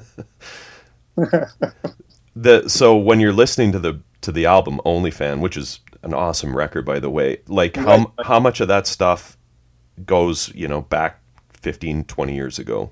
Uh, well, let's put it this way: the the thing, the one song that was haunting all of us, except for Raymond, but the three of us were always haunted by Bible. Mm. We believe that was the most amazing song that we had ever done. And if if we never do anything else, let's get into a studio so we can record this song. Mm. And so that was kind of the motivating factor for, for getting it all together. We had other songs that Ricky really hadn't fully arranged. And we had others where, you know, I mean, these are coming from lyrics, Brant, that Raymond wrote 30 years ago, and we're still sitting on these Xerox copies of the original lyrics. Right. So you're bound to lose some in the process. So some songs we didn't do again because no one can find the words mm-hmm. to them. Mm-hmm. Uh, so uh, there were a few. There was one spontaneous thing on the record, and that's hair. Mm-hmm and that really came from Raymond coming out to San Pedro. He brought his duffel bag full of lyrics, and I started on this riff. We had this one song that Raymond didn't want to do anymore, but that I that I wrote the bass riff for. That's all it was, was a bass riff. And so um, he didn't want to do the song anymore, so I had to throw away the bass line. But I liked the pattern that the bass had, so I thought, what if I do this same this variation on this bass list so that if I were playing bass in the art ensemble of Chicago, um, what would it sound like?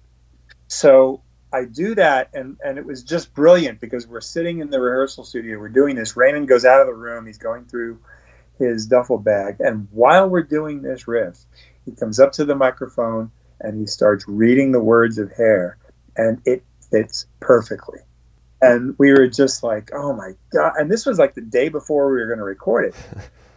so I was just like, this is this is the beauty of working with Raymond mm-hmm. in, in, a situation like this. It was just so spontaneous, and um, and and that's the newest. But all of these songs, in one way or another, came from that earlier period. But Brant, there's like reams of, of words that could be put to songs. I bet. I, I wrote one. I can't even remember the riffs for it, but he asked me. You know, I did one for uh, to for uh, one of his stories about his tracks about Lou Reed, and I I don't remember it. I because we didn't record anything and we didn't play it live. Right. But uh, but Ricky is the guy that sings th- these songs. I mm-hmm. mean, when yeah. Raymond reads them it's usually because it's a spoken word thing or it's a jam or whatever that's going to be.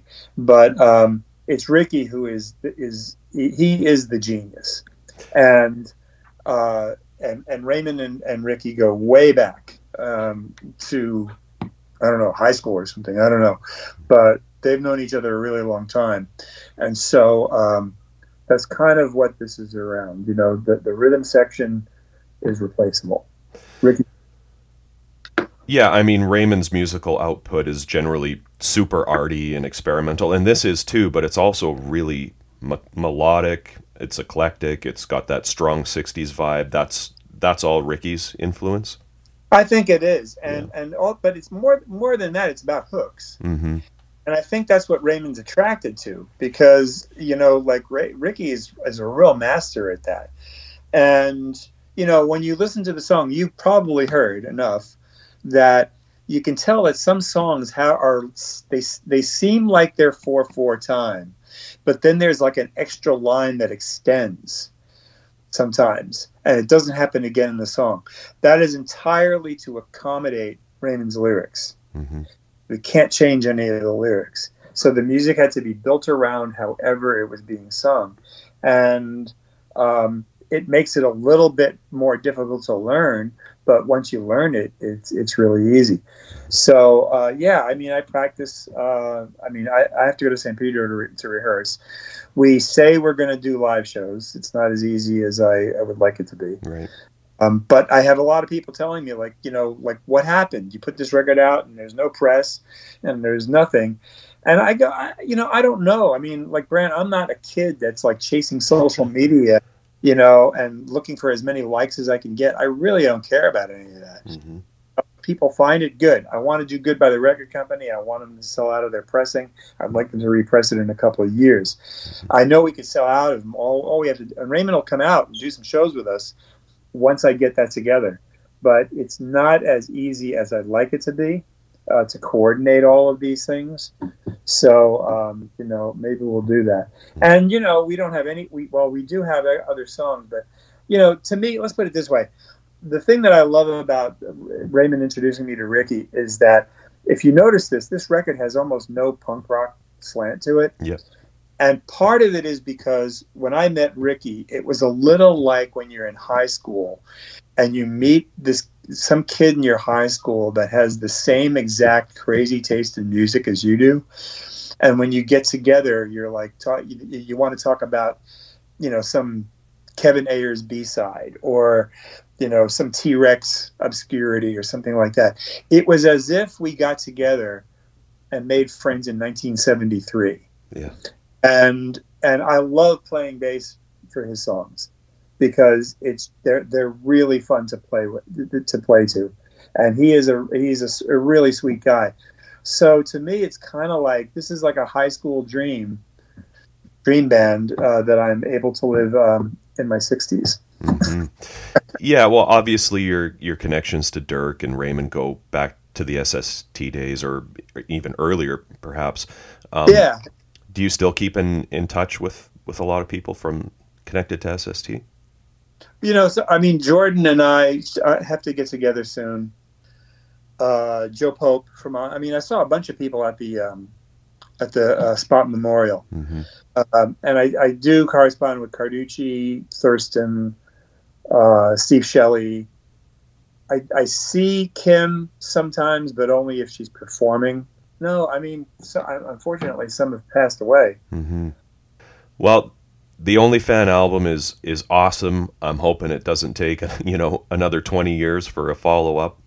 Well, I think what I'd rather concentrate on is not so much about following it up, but actually playing mm-hmm. these songs live. I know enough about this business at this point that if all we did was like a couple of shows where you get somebody to record the video on a phone of one song, and it's and it's and it sounds good, that's posted. At least it shows people that we are a band and that we're not just in a, a, a Raymond art project. Right. And I understand why people could think that you know, um, because he does a lot of these, you know, sock tight, other things that he's done with Watt. Um, but this this has more of a construction around it. And you know, it was interesting, Brant, when I was I, I decided I was going to shop this to different people, to record companies, mm-hmm. just you know, four or five that I trusted. And Raymond says, "You don't have to do that." you know, I'll pay for the pressing. And I thought, oh man, I really, I mean, I'm doing, I don't want to, you know, toot my own horn, but I, I had to organize all of this. Yeah. And so I, the last thing I wanted to do in my spare time was to start a record company. And because if I did, then I'd start putting out other people's records. Right. So, uh, and Raymond would have paid for it, but I liked the feedback that I got from from from labels. And there was one label that I didn't really say anything. I sent him a SoundCloud link or something. Didn't say anything about what anybody did in the band. I just listened to band members. Mhm. And there's a guy, didn't even see it. He just started listening to it. And uh, he wrote me back and he says, You know, when I listen to a recording, uh, when I listen to an album, and when I get to the last song, I know I want to repeat the whole thing over again. That's when I know it's good. Yeah. And then he knew, found out about a little bit more of the history. And the problem with that was that I loved the reaction. It was like a guy that's listening to it not because it's Pettibon, Yeah. but the label's kind of like, well, you know, we may not be able to do this for a year because we don't have enough money to put it out. Hmm. So, um, and the org music guys are really great guys, and they have been associated with with Raymond projects before and with Watt. Yep. So I knew that Watt trusted them, and they're and they're great guys, you know. And so, you know, I, I there is a part of me that's a little bit like, you know, if it were the '80s, I'd be going into record stores, you know, asking why they don't have the record. Um, I thought about calling every cool record store in the country and saying, "Hey, I live three blocks away, and if you order it, I'll be in next Tuesday." But then everybody gets fooled by some guy who called them to get him to buy the record, and the guy didn't come in to get it. But that would mean at least it's in the store. Uh, but um, yeah, and like I was saying, I'm not. We're not. We're by no means ambitious. So it's not like I got to compete with some kid who's trying to get his band on South by Southwest. Right. you know, like, I could give a shit about that stuff. Yeah. Ray, thanks so much for taking the time to talk to me today. I really appreciate it. Yeah, I appreciate. I mean, I'm thankful you did it, but I mean, it, I, I'm glad you asked some SST questions, but I kind of feel like you gave me an opportunity to really kind of, you know, boast my resume more than I'm talking about. Well, it's an impressive resume, so Well, well, as I said, I'm, I'm glad you're doing this because it, you know, I, I look online and I know that it, and partly is because of of your your podcast. Oh, by the way, Watt doesn't like calling anything a podcast. Hard way. Yeah. fair No. enough. don't call it a fucking podcast, Farrell. uh, so, um, but the thing is, is that I think that part, you know, also the interaction with Facebook means that there's probably more Slovenly fans now.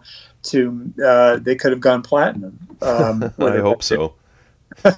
if if all of this was in place when Slovenly was around. Yeah. That's Yeah. what the internet does.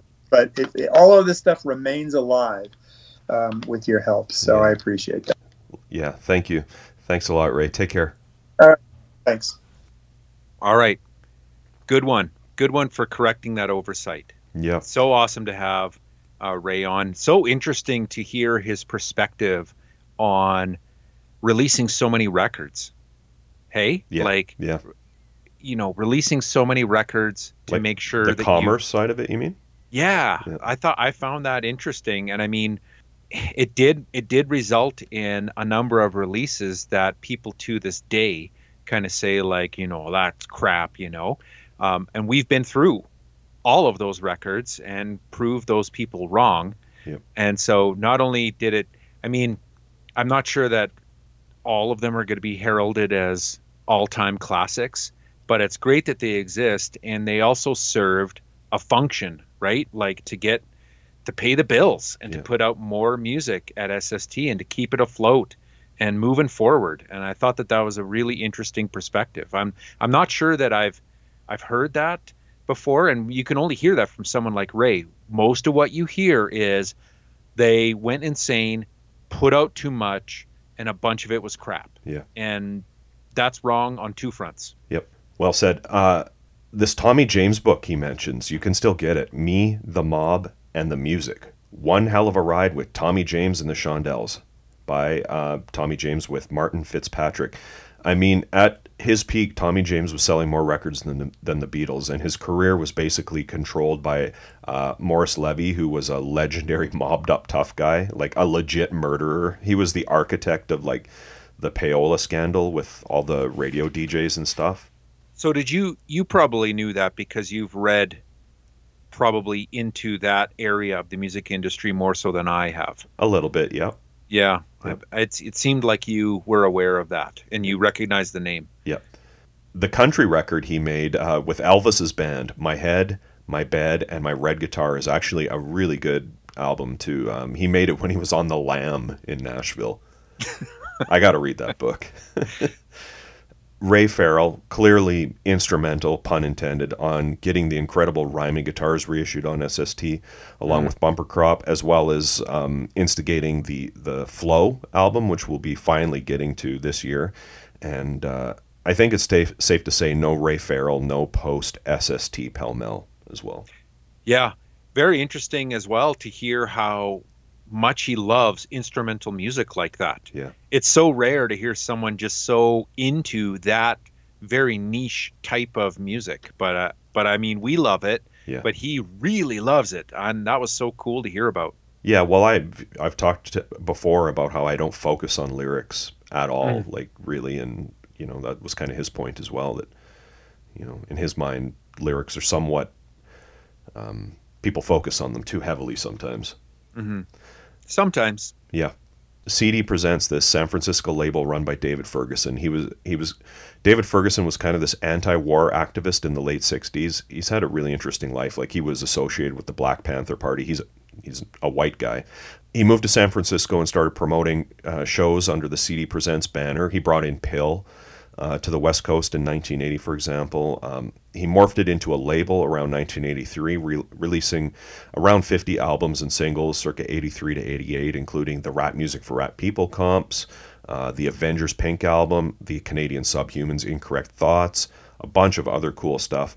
He did put out the DOA Right to Be Wild 7 inch in 83 uh, that they did as a benefit single for uh, Gerry Hannah and the Subhumans and the rest of the Squamish Five who had been arrested for uh, some direct direct action. Uh, they blew up some blew some shit up. Uh, it's a killer single with a, a bit of a manifesto from Gerry inside. It's a super interesting story. Uh, Gerry ought to write a book. Like the guy spent five years in prison. Um, yeah. So wait, wait a second. When you were speaking about that and mentioning about how you remember reading about that DOA record, was that in the I Shithead book? Yep, yep. So I'm, so r- remind me of that. Is that bloodied but unbowed or? Well, I'm getting to that. So oh, okay, okay. Yeah. Bloodied and unbowed, unbowed also came out um, in 1983 on CD Presents, um, which is one of DOA's bestsellers if not their best. Joe sure. Joe says that in his book, and he, he it also came out on Alternative Tentacles, and I think Joe owns the rights to Bloodied Unbowed, Unbowed now, but I'm, I'm not sure about that. I think it's come out on uh, Sudden Death. Um, you can find ads for what's billed as DOA's 18 greatest hits slated for release on CD Presents. I've seen them online. Uh, nothing ever came out under that title, but the LP version of Bloodied has 19 tracks on it, so I'm guessing that was an early title for Bloodied but Unbowed, and, hmm. and it was just untitled when they put the ad out or whatever. Right. So, so, Joe says in his book they didn't get regular royalty statements for for Bloodied but Unbowed. Um, you know that they didn't get paid for it basically and a couple years later they got into this big law- lawsuit with ferguson i believe over the rights to their uh, underrated 1985 album let's wreck the party which came out on alternative tentacles yeah, yeah. Yeah. I'd love to hear the test pressing of that if that's what the uh, the record is that that uh, Ray talks about. I'm certain that's what it would be. Let's wreck the party. Yeah. Oh no way. So do you think like are you are you suggesting that they re-recorded Let's wreck the party for AT? No, I'm saying well, sometimes test pressings are a different mix or whatever, right? Oh yeah, yeah, sure. And you know that one's kind of notorious for having gobs of reverb on it. Yeah you know. Yeah, I, I think I feel like Let's Wreck the Party and Murder, people kind of push those to the side. Well, they're both great. Murder, the production's great on Murder, not so great on Let's Wreck the Party, and it does have some like some. It's got a rap song on it, for example. Yeah, but um, it, Skipper. Yeah, it's, sure. it's got some kind of hokey covers like "Singing in the Rain," but it's got some great tracks on it too. And uh, I bought the Sudden Death reissue that came out I don't know five ten years ago, hoping that it would maybe have been remixed, but no dice. No, they wanted to keep it original. Yeah, It's no black spot, that's for sure. that's for sure. Um, Murder's great though. Um, That's on Restless, isn't it? Yeah. Yeah, yeah. Yeah. Speaking of Restless. yeah, I think Murder's probably a top five DOA record. Yeah. It's got some It killer songs on it. Jon Card on drums. Are you kidding me? Yeah. Yep. Yeah. I haven't I only have it on cassette, like in a box. I should listen to that again. You definitely should. I like how he says um, he would have publicists saying, "Just send me a picture," or uh, whatever. People from magazines or whatever saying, "Just send me a picture of Henry because he's the only good-looking guy in the band." uh, it got me thinking. Like, I'm not sure who put this theory forward first. Maybe Carducci or maybe Stevie Chick in his book or Michael Azerrad in his. Or I feel like it's a common notion that people throw out there that Ginn was swapping out singers, you know, to keep these charismatic frontmen kind of out of the limelight, um, or out of jealousy in a way. Uh, but that Henry, then he got Henry, and Henry became too popular. Uh, and had too much sway, and so he couldn't just get rid of rid of him. So that's why he started doing instrumental music to kind of sideline him, and then he started writing material that was impossible to sing on top of, like in my head, and then uh, you know, uh, mainly because Henry got all of the attention, you know, because of his charisma. It pissed Ginn off. Um, obviously, it was his band, and he was writing most of the most of the music. I've never really subscribed to to this theory quite that fully. I mean, Keith quit, Ron quit, Dez quit. Yeah. um, on Just good as you- terms as you- as well. like, Yeah, just as you were saying that, like the first half of that story does not sound right. There might be some truth to the second half. Yeah. Well, you know, maybe they got nudged out or vibed out in the uh, Black Flag parlance, but I think Greg did instrumental music because he wanted to do instrument instrumental music, not out Yeah. of spite. And I think he broke up the band because for him it had run its course. Uh, he wanted to run the label and put out a thousand records in one year, and uh, because he, you know, couldn't fire Henry, he took the only other option, which was breaking up the band. Yeah. Yeah. It's an interesting theory, and while I'm sure it rankled Ginn that Henry got so much attention in the press and did a lot of the interviews, uh, sometimes I, I don't think there was anything more to it than, than that. Uh, obviously, I wasn't there for any of it, and this is all speculation on my part, but. Got I me, don't know. got me I- thinking about it anyways. Yeah. I I don't have the impression that Greg wanted to get all the press either. Yeah. Like did he want to I, I don't know. I think he was happy for Chuck and Henry and others to do the talking. Yeah, but I think there probably came a point where he resented it as well. Mm. You know, Yeah. Yeah. Okay, uh, the only fan record by Sing Song Sung, and that's for people who don't know. It's all those words are in the title are start with a P, a silent P. If they're trying to find the record, um, we've talked about it on previous episodes. It came out last year on Org Music. Um, Ray is the bassist in the band. Dirk Vandenberg of uh, New Alliance band Tragic Comedy, and also with various connections to Minutemen and Firehose. Like he took the legendary cover pho- photo for Double Nickels, for Christ's sakes. And then Ricky Sepulveda uh, on vocals and guitar. Raymond uh, Pettibon wrote the lyrics, and uh, he sings two of the songs, Morrison Blues and the track Ray talks about Hair. Uh, those are more like improvised with spoken word, but both totally awesome.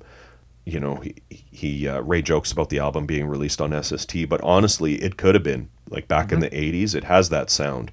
Yep. They, they played with Firehose back in the day, and it, it would have been a great fit. Like a track like "Pip of a Pipe" sounds like Firehose to me.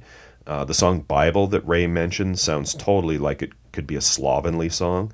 Uh, it's a really good record. Uh, like Ray says, also very hooky or melodic. I can't remember the exact adjective he uses, but uh, if you haven't listened to it yet, you're really missing out big time. Yeah. It's a more solid release than the Super Session stuff. Oh yeah, yeah. Speaking of that, so Blast first released a picture disc in 1990 called Raymond Pettibon with Super Session Torches and Standards, and uh, obviously, based on what you just said, Ryan, I'm assuming you have it. Mhm. I know you uh, you collect uh, records with cover art by by Pettibon. Um, I've only heard parts of it that are on YouTube. Um, that version of the band uh, was Raymond on vocals uh, and lyrics uh, with various friends, including Dave Markey uh, on drums and some bass and guitar on some of the tracks. It's notable for having the song Losers, Boozers, and Heroes uh, that Watt rewrote the music for and used the lyrics, uh, Raymond's lyrics for the song of the same name on Flyin' the Flannel.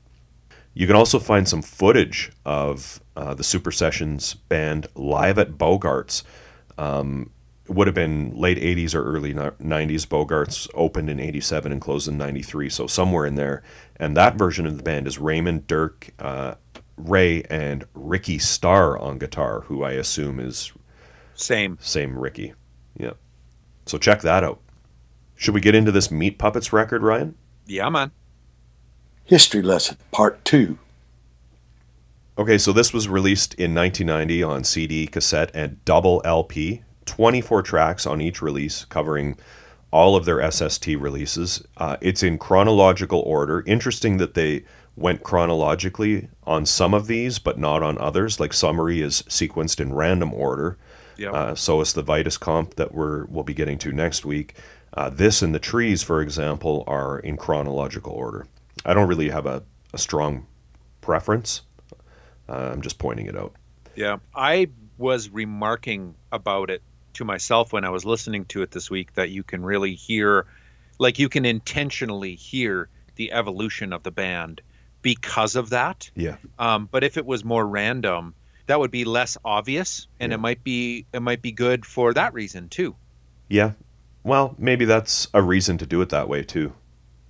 You know? Mhm. Yeah. Yep. Um, we're not going to go through these tracks individually. We've kind of done all that already. It starts out with two tracks from the In a Car 7 inch. It's basically the A side of the single. and huge inspiration that record in particular to people like Lou Barlow Yeah. and Deep Wound stuff like that. Oh yeah, we've uh, you know you know since especially I've noticed since started doing this podcast, uh, you read a lot of people like um, it might even been on our show where uh, uh, Kim Thayil was a big fan of the early pops. Yeah. Yeah. Yeah, it's interesting because it like it's not my favorite, Yeah, but it but it was at the time hugely influential. yeah. Two from their self-titled debut, um, and also one of the tracks, their cover of "Tumblin' Tumbleweeds," is on the Blasting Concept. Yeah, that is a weird one to put on here. I I could really you know, this is a skipper for me, especially with the vocals on Tumblin' Tumbleweeds. Uh, no surprise that two and uh, Meat Puppets two and Up on the Sun are well represented. Five from Meat Puppets two and four from Up on the Sun. Lost, of course, uh, covered by the Minutemen, famously. Lake of Fire, famously covered by Nirvana. Yeah, no plateau on here though.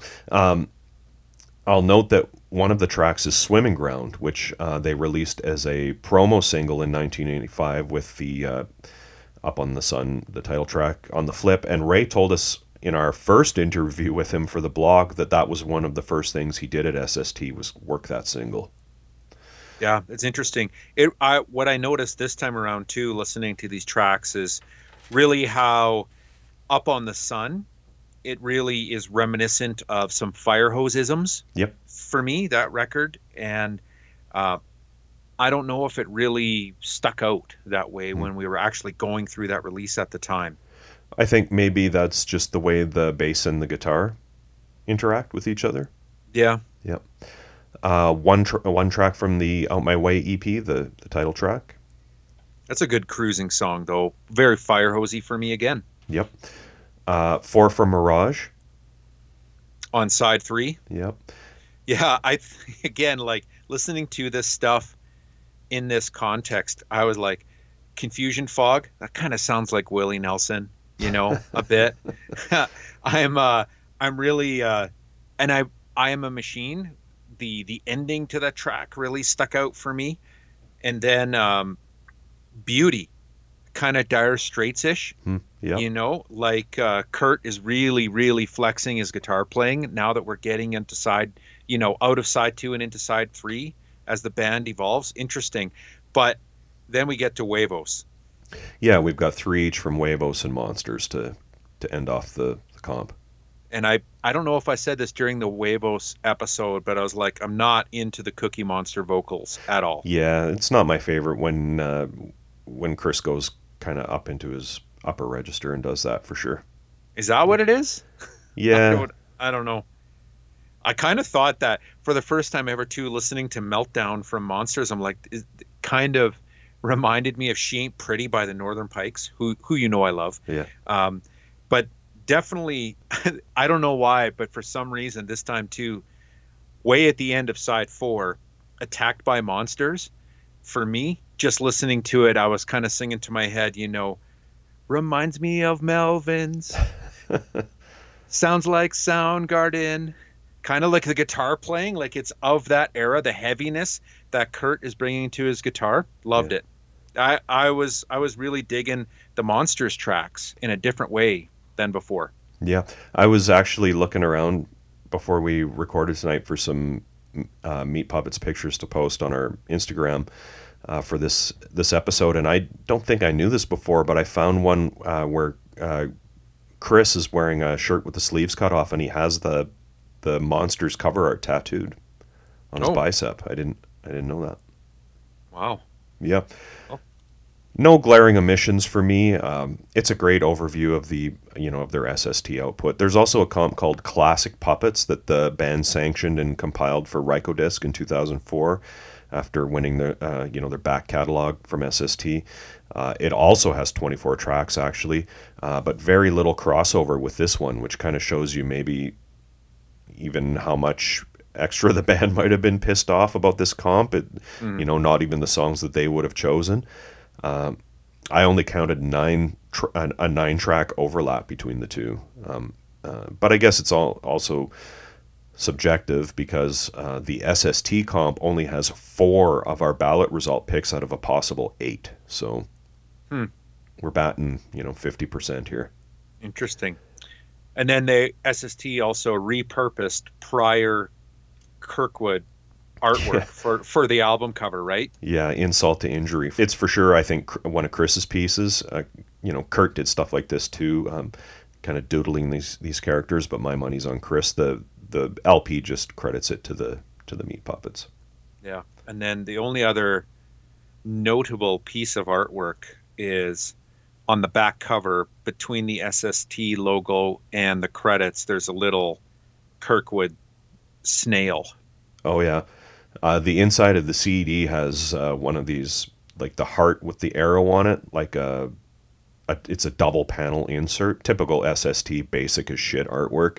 Um, this is the the like the same heart and arrow thing that the band was holding, like a neon version of Oh yeah, yeah, on, yeah. The, on the cover of Mo- on the back cover of Monsters. Right. Um, my my LP is a cutout, and it's one of those cutouts where whoever was doing it just went ape shit on it because because it's like two and a half inches deep into the cover. yeah. It's just ridiculous. Why do they cut it out? Like just punch the hole in it. Yeah, it's just a different way of showing the cutout. I've I have a few where they you know they clip the corners Yeah, I've and they and, and they are just they're like one micron away from the actual vinyl. They cut so much of the corner off. Yeah. It's crazy. Um, is yours on black vinyl? Yeah. Yeah. It also came out on two different types of pink vinyl. So they were definitely really starting to do that during this era. Gotta hit the mersh. Yeah. Ballot result? Yeah, man. Ballot result. So remind me, what are the four we picked? I'm do you want to guess the songs off of here that we've picked? No, because I'll get them wrong. Okay. Forget it. Tell me the four. We picked In a Car for the the reissue of the In a Car single. Yeah, yeah, We picked Lake of Fire for Meat Puppets too, kind of the obvious choice. yeah. We picked the title track for Up on the Sun. Uh huh. We picked Automatic Mojo from Huevos. Oh, so no way. those are all out. Uh, not represented here, the song Meat Puppets from the self titled album was one that we picked. The song Not Swimming Ground from the Out My Way EP. Love Our Children Forever from Mirage. And The Void from Monsters. Ooh. For me, I could go with almost any of these actually, especially the latter half. No, no surprise there. like sides three and four. Yeah. Yeah, yeah, Yeah. Same here. Lost would be a good one for me. Uh, Swimming Ground is good. Confusion Fog, Meltdown, Look at the Rain. Oh, really? Look at the rain, even with the Cookie Monster vocals. It's not as bad as some of the other ones. Uh, I'm not into that one. Pick another one. Lost? Let's do it. Okay. I, I love it because when I hear it, it reminds me of the Minutemen too. And why not be reminded of the Pups and the Minutemen at the same time? You know what? I was singing it in the shower before we recorded, so that's a good omen. Gross.